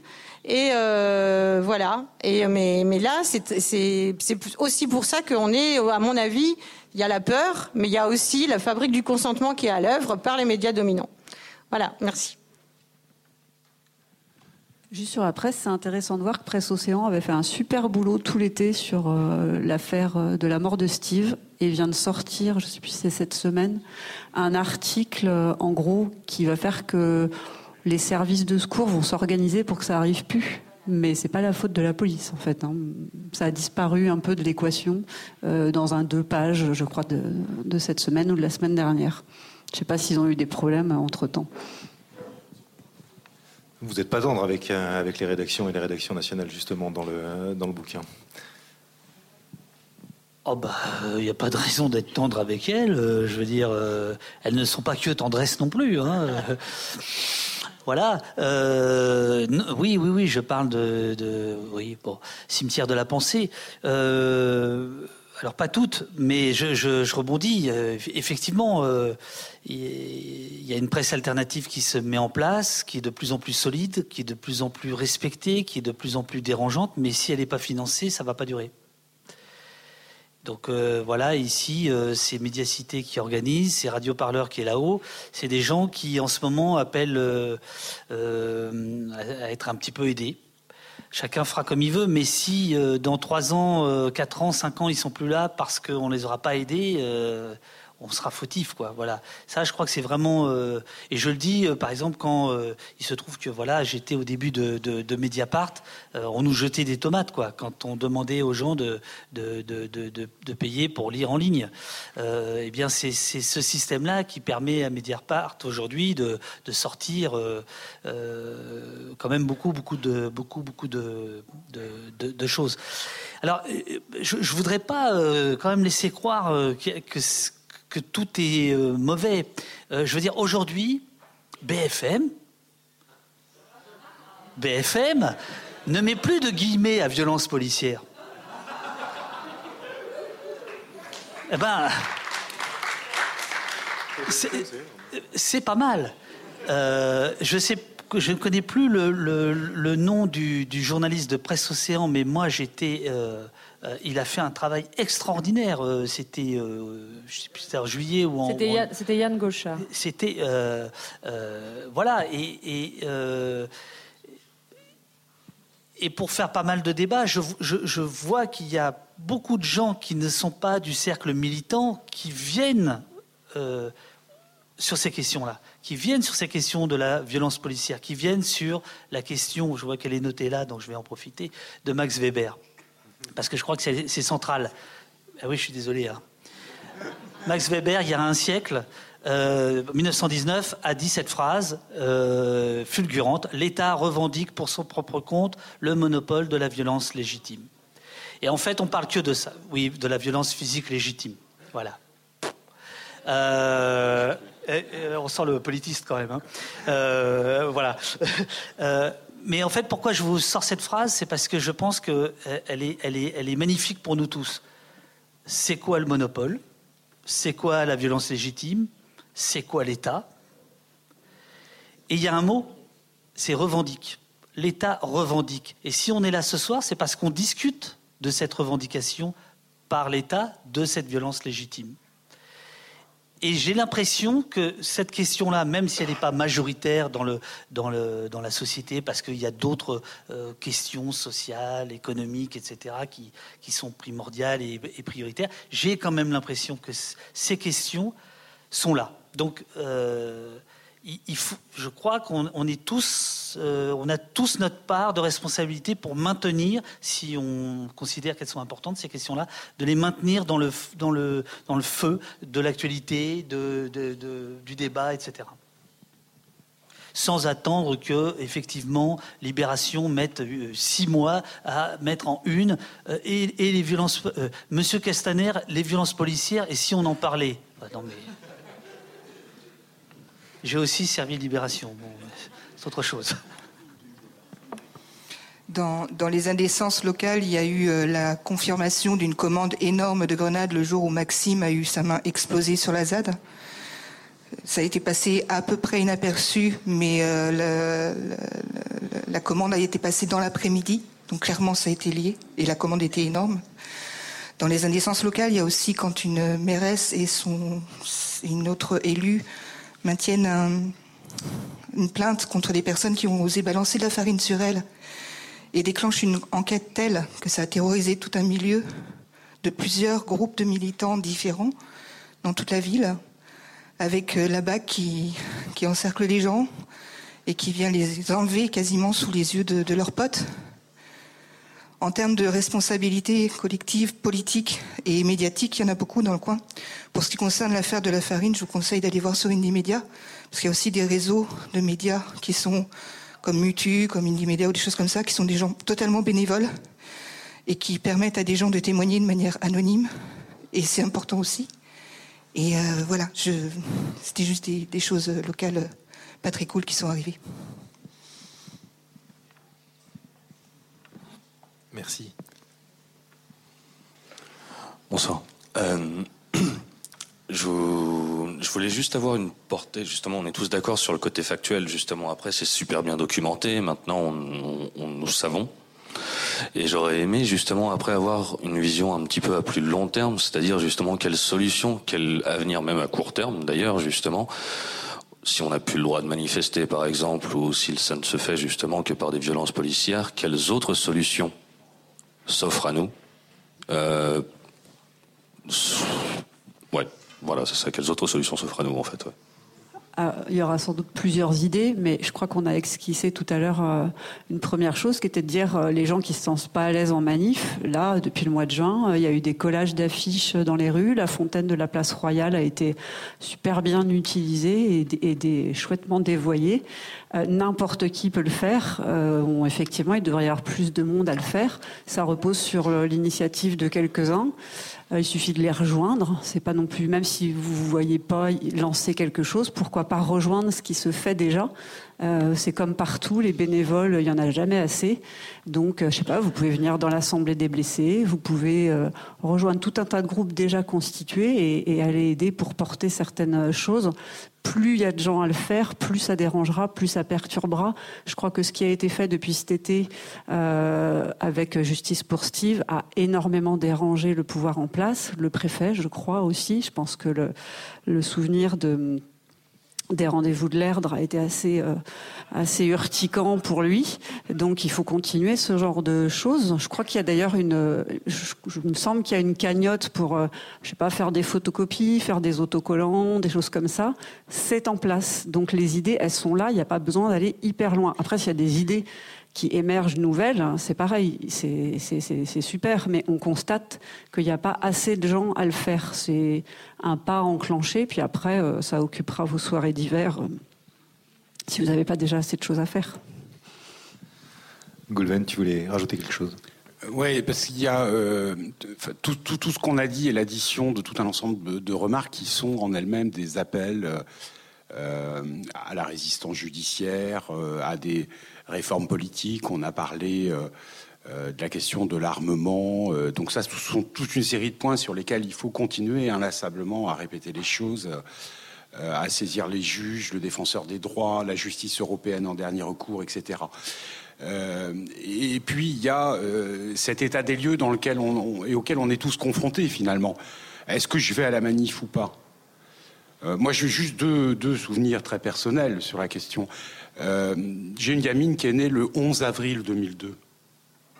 Le 11 avril 2002. Le 23 avril 2002, nous étions en famille, dans la rue. Un truc que je ne referai jamais, que aucun d'entre nous n'oserait refaire. Deuxième témoignage très personnel, la même fille qui a depuis grandi, fait sa première fête de la musique le 21 juin dernier, et quittant la maison à 19 heures, se voit infliger un avertissement de son père, si vous voyez des flics, vous vous barrez en courant. Et c'est le lendemain matin ou le lendemain après-midi qu'on apprend ce qui s'est passé. Voilà, cet état des lieux, il va falloir qu'on fasse avec. Résister, continuer dans la mesure de nos possibilités à manifester. Moi, je dois vous dire clairement que je vais à une manifestation sur deux parmi celles auxquelles j'aimerais aller. Parce que j'ai peur, Et je ne pense pas être le seul. Et que je sais aussi euh, qu'il y a un certain nombre de manifestations, et ça je voudrais être clair aussi et faire un point là-dessus, il y a des manifestations dont on sait aussi qu'elles dégénèrent. Je connais, et nous avons fait de l'observation, euh, euh, je connais les techniques de la BAC pour provoquer, pour interpeller.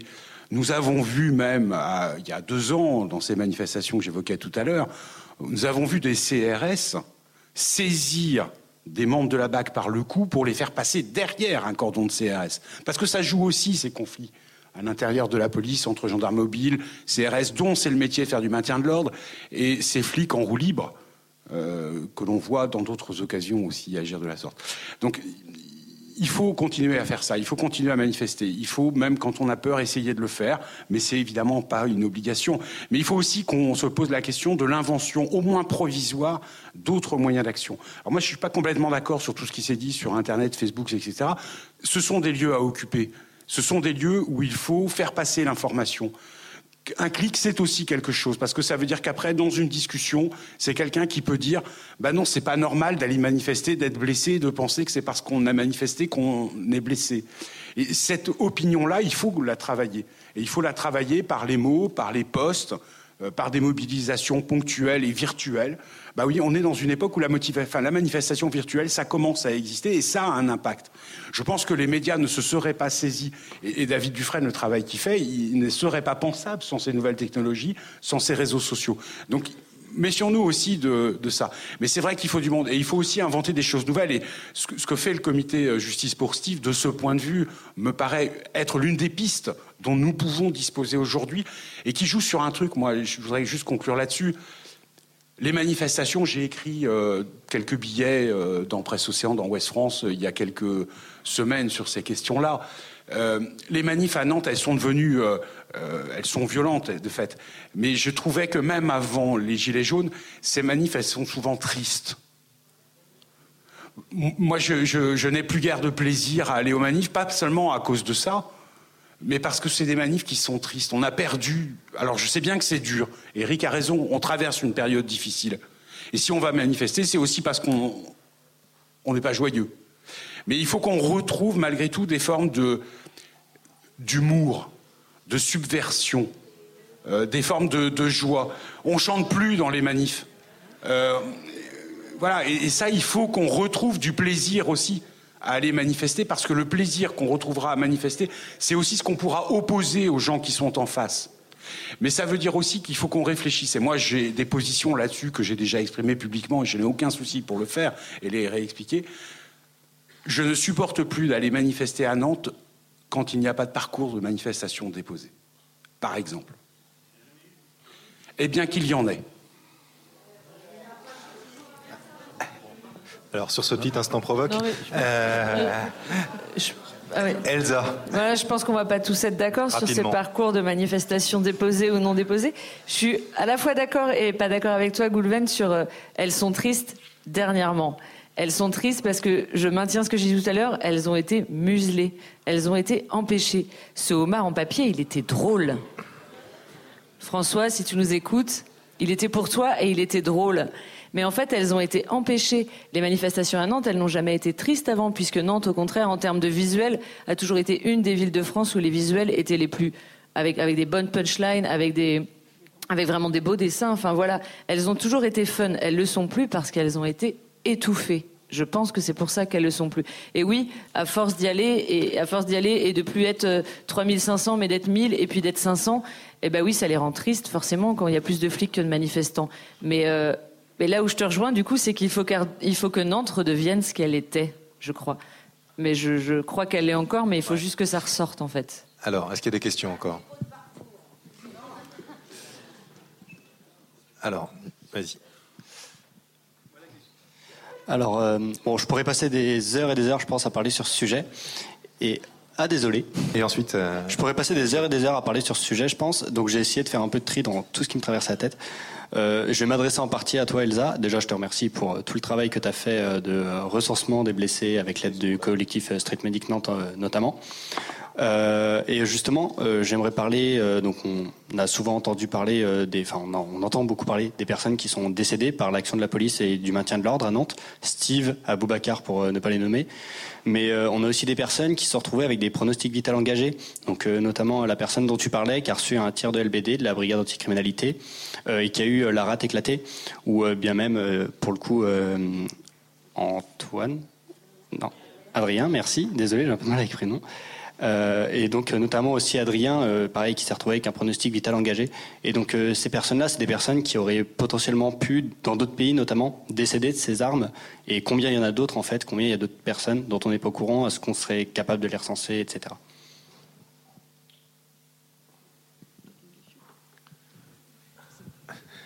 Je ne sais pas s'il y a quelqu'un d'autre avant, mais ça, ça, allait rebondir assez bien sur ce, que, ce qui vient d'être dit. Alors, Nicolas de Cassignan, et ensuite euh, c'est de, de remarquer et donc d'interroger les gens euh, qui sont là, qui ont un peu travaillé sur la question, s'il y a des précédents historiques par rapport à une, euh, à une donnée qui est totalement absente de la plupart des débats, c'est que quand on manifeste, et quand on monte des mouvements sociaux, il y a une dimension collective évidente. Quand on est blessé, c'est le corps individuellement qui, qui prend.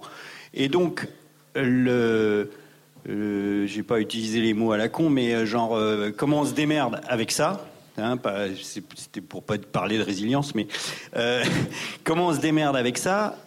Pour la plupart, et Elsa l'a bien dit, une partie des blessés, mais disparaissent des radars. Il y a juste leurs proches qui sont au courant, et peut-être leur employeur.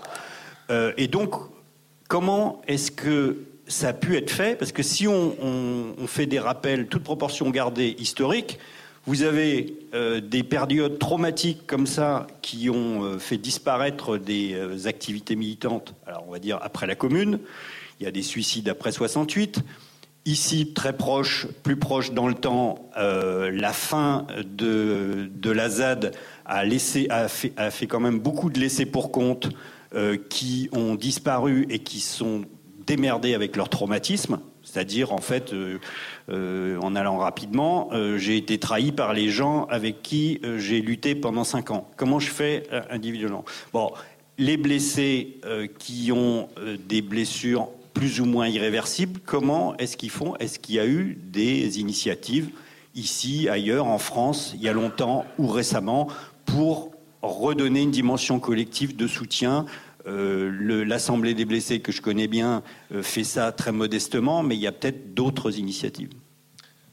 Alors, je ne sais pas si quelqu'un peut répondre à cette question. Ce n'est pas mon cas. C'est pas, pas directement en termes euh, peut-être d'initiative, mais je pense que ce lien entre le, collectif et l'individuel, nous, on se le pose en fait euh, continuellement euh, dans l'action. C'est vrai qu'on recueille des témoignages, on recueille des témoignages parce que bon, on a une à la fois une adresse mail, mais surtout une permanence hein, qui est tenue par la, Ligue des droits de l'homme. Euh, au niveau national, il y a des appuis parce qu'il faut rester à justice, comme on dit, euh, et que donc euh, on essaye à chaque fois de faire que les situations qui sont des situations individuelles puissent avoir un sens, un sens politique. Je pense que ça fait partie de l'ensemble des, des, actions. Quand on disait comment agir actuellement, je pense que tous les moyens doivent réussir. Alors, on ne peut pas les faire converger de façon euh, en, claquant des doigts. Je pense qu'il y a des moments où il peut y avoir des, des convergences, mais je crois que euh, moi, j'ai bien aimé aussi euh, l'idée de dire il y a d'autres formes, il y a plein de formes de manifestations à, à avoir. Il y a des formes en effet euh, plus ludiques, des formes qui frappent euh, plus directement. Il faut être à la fois dans la rue, il faut être auprès des auprès des gens. Je trouve que nous, on le euh, le fait pas encore assez, mais on, y travaille véritablement à essayer de faire que cet observatoire qu'on a monté et avec les neiges, on soit capable d'aller d'aller beaucoup plus loin et de travailler avec les avocats et de travailler euh, sinon, avec les, magistrats, de toute façon, d'établir des liens avec les magistrats. Enfin, je veux dire, là, par exemple, je lisais euh, récemment, il y a un colloque du syndicat de la magistrature, c'est comment les organes juridictionnels et contrôles peuvent-ils se réapproprier les principes fondamentaux face à la mise en place d'un système sécuritaire, d'un état de police dans lequel la sauvegarde de l'ordre public, de la sécurité est érigée au rang de liberté. Je veux dire, c'est le syndicat de la magistrature. Donc il y a plein de gens un peu partout euh, sur lesquels on, peut, on peut compter. Il faut simplement que on les aide et on soit en capacité de les, de les mobiliser. Moi, je sais que c'est vrai que les avocats, ils travaillent de façon aussi euh, très individuelle, quelquefois. Ils travaillent. Donc, il, faut réussir, et c'est difficile de les faire travailler euh, collectivement.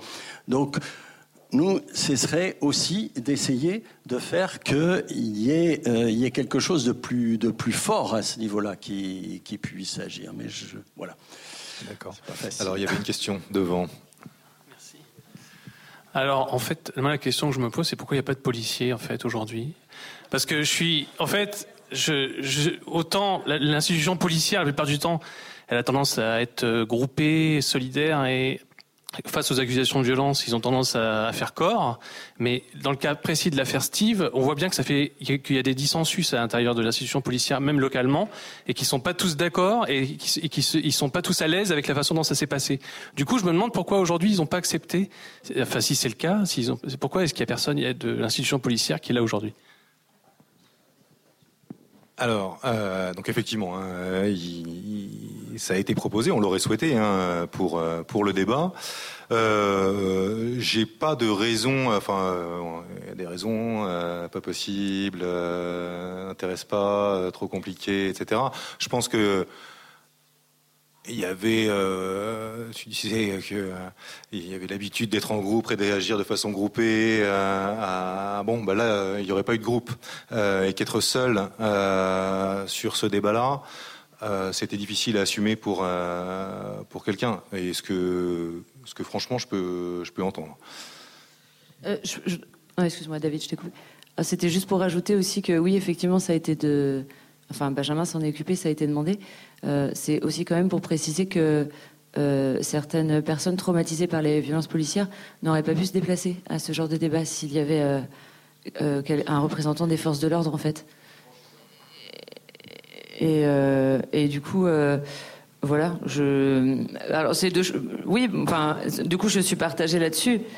Je me dis peut-être il aurait fallu effectivement un représentant des forces de l'ordre, ça aurait été intéressant. Mais euh, après, voilà, je, pense que c'est très difficile pour certaines personnes. Et j'ai cru comprendre ça il n'y a pas longtemps, parce que moi aussi, j'apprends tous les jours, en, tant que journaliste qui m'intéresse à ces questions-là, que euh, je pense que c'est important pour certaines personnes blessées d'être là, de pouvoir assister à ce genre de débat, de venir écouter David, et qu'avec un flic dans la salle, elle n'aurait pas pu le faire. David euh, On n'est pas sûr qu'il n'y en ait pas, quand même.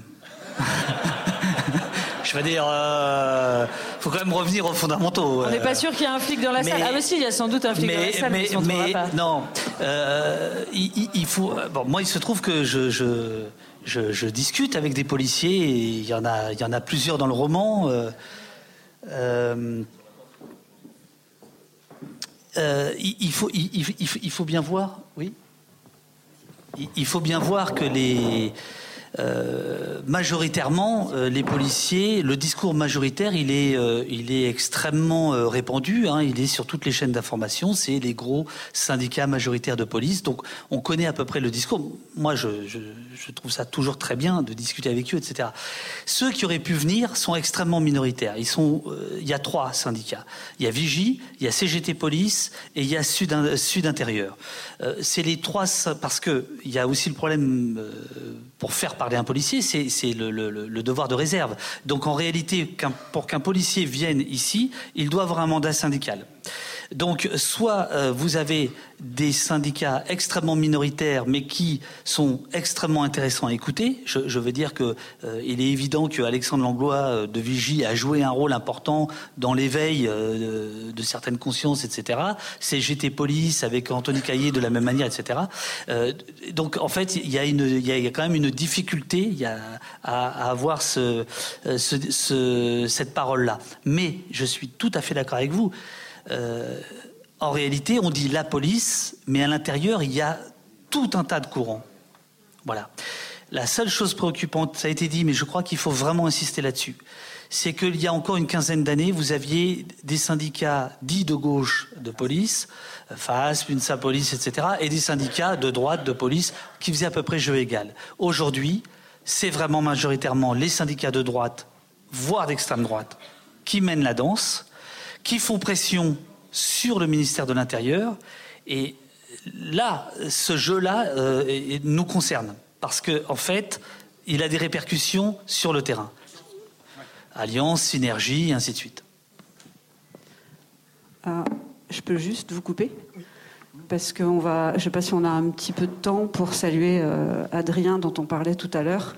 Et euh, vraiment un gros, gros merci d'être avec nous, de nous avoir rejoints, euh, parce qu'on parlait justement de qu'est-ce que c'est après, comment c'est que c'est ce que disait Nicolas, d'être seul et euh, bah, finalement, il n'y a, pas vraiment de, de collectif pour poursuivre pas à pas. Donc je voulais savoir, puisqu'on va arriver, tu as été blessé le 29 décembre, tu as témoigné aussi, j'avais vu France 3 t'a interrogé pour expliquer toutes les difficultés qu'il y avait maintenant. Peut-être que tu peux nous dire justement cette solitude, euh, ce manque d'appui, comment tu vois et qu'est-ce qui, qu'est-ce qui manque, peut-être?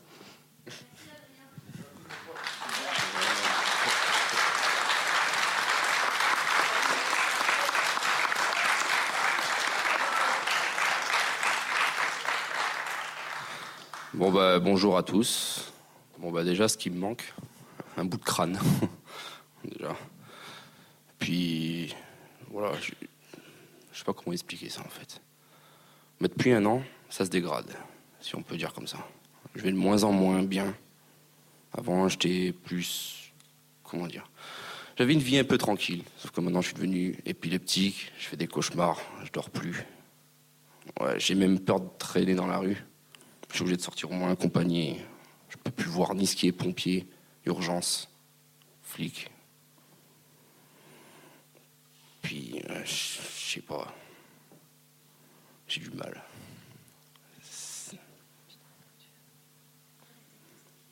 Ouais, mes crises d'épilepsie ouais, sont violentes, de jour en jour, de mois en mois. C'est de plus en plus dur. Puis là-haut, j'ai un fluide, parce que j'ai été faire des radios il y a un mois de ça. Et j'ai un fluide qui passe dans la tête. Sauf que ce fluide-là, en fait, il va former un caillot. Sauf que ce caillot, au bout d'un moment, il va péter. Donc je vais faire un arrêt cérébral. Donc j'ai que 23 ans. Ouais. Si ça continue comme ça continue maintenant, 26, 27 ans, je suis plus là. À cause de cette merde. Donc je peux plus travailler. J'ai du mal à parler, parce qu'ils m'ont pété la mâchoire. hein. Donc, je peux plus rien faire en fait.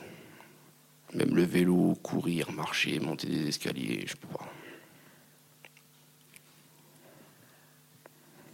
De rien.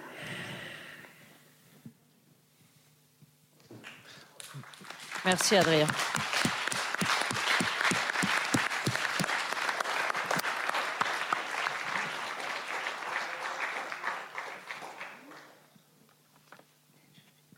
J'ai une dernière question. Euh, quelles sont les issues Euh, C'est quoi la porte de sortie Parce que vous parlez de, et je partage complètement votre avis euh, sur un État policier, avec des, tout le monde est muselé. Euh, Est-ce qu'il existe une justice qui pourrait être capable de juger euh, un État qui déconne, une éthique qui déconne? Est-ce que ça existe Comme le procès de Nuremberg, mais est-ce que euh, ça pourrait être actif? Ou comment, comment le mettre en route? Ou la révolution? Voilà. Juste rapidement, je me permets. Euh, la, la- la peur, effectivement, euh, ça marche. quoi. C'est le règne de, la terreur, en fait. hein. C'est du terrorisme d'État, ça, la violence. Et ça fait peur. Tu parlais de tes enfants. euh, moi, c'est pareil. Par contre, c'était le 22 février 2014. Ben, on était super contents avec ma compagne qu'ils aient refusé de venir. On les a pas traînés parce que c'était vraiment horrible. Et je crois que cette date-là, à Nantes, c'est vraiment le, la bascule du maintien de l'ordre violent, répressif. Euh, sinon, donc, je crois qu'une des, meilleures solutions, enfin solution, c'est pas une solution, un des meilleurs garants euh, de limiter en fait la répression, c'est le nombre. Euh, sauf que ça se déclenche pas. Euh, bah si plus on est et plus c'est compliqué quand même euh, pour eux. Et euh, à ce titre-là, moi j'aimerais bien qu'on retrouve un petit peu le sourire à la pêche, euh, parce que ça retombait, ça retombait, ça retombait. Mais là, je suis persuadé qu'on va revivre une séquence euh, assez montante dans la mobilisation. Vous avez tous vu que ça pète partout dans le monde quand même, un peu sur le même mode que les gilets jaunes. Et donc euh, là, va y avoir la, je fais de la pub, hein, va y avoir la semaine des gilets jaunes, la semaine anniversaire, ça va faire un an. Donc euh, tous les jours, dans le 44, là, il y a des trucs de prévus, des actions, de l'info, de la visibilité, etc. Il y a le blocage de Donge, notamment vendredi, une manif samedi, et il y a des trucs tous les jours de la semaine à partir de lundi prochain. Euh, et derrière, il y a la grève du 5. Donc je crois qu'il faut pas hésiter, faut s'y mettre. Il n'y a pas que des manifs, il y a tout un tas d'actions à faire, et le plus on sera, le plus on sera en position de résister à cette répression et d'être plus fort qu'eux.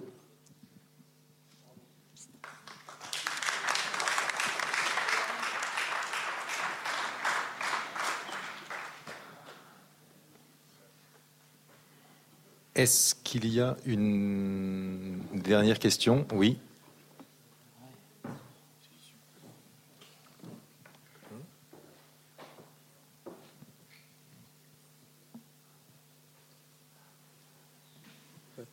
Euh, bonsoir. Alors effectivement, merci beaucoup Elsa de l'avoir évoqué et merci beaucoup Adrien d'avoir le courage de venir vraiment.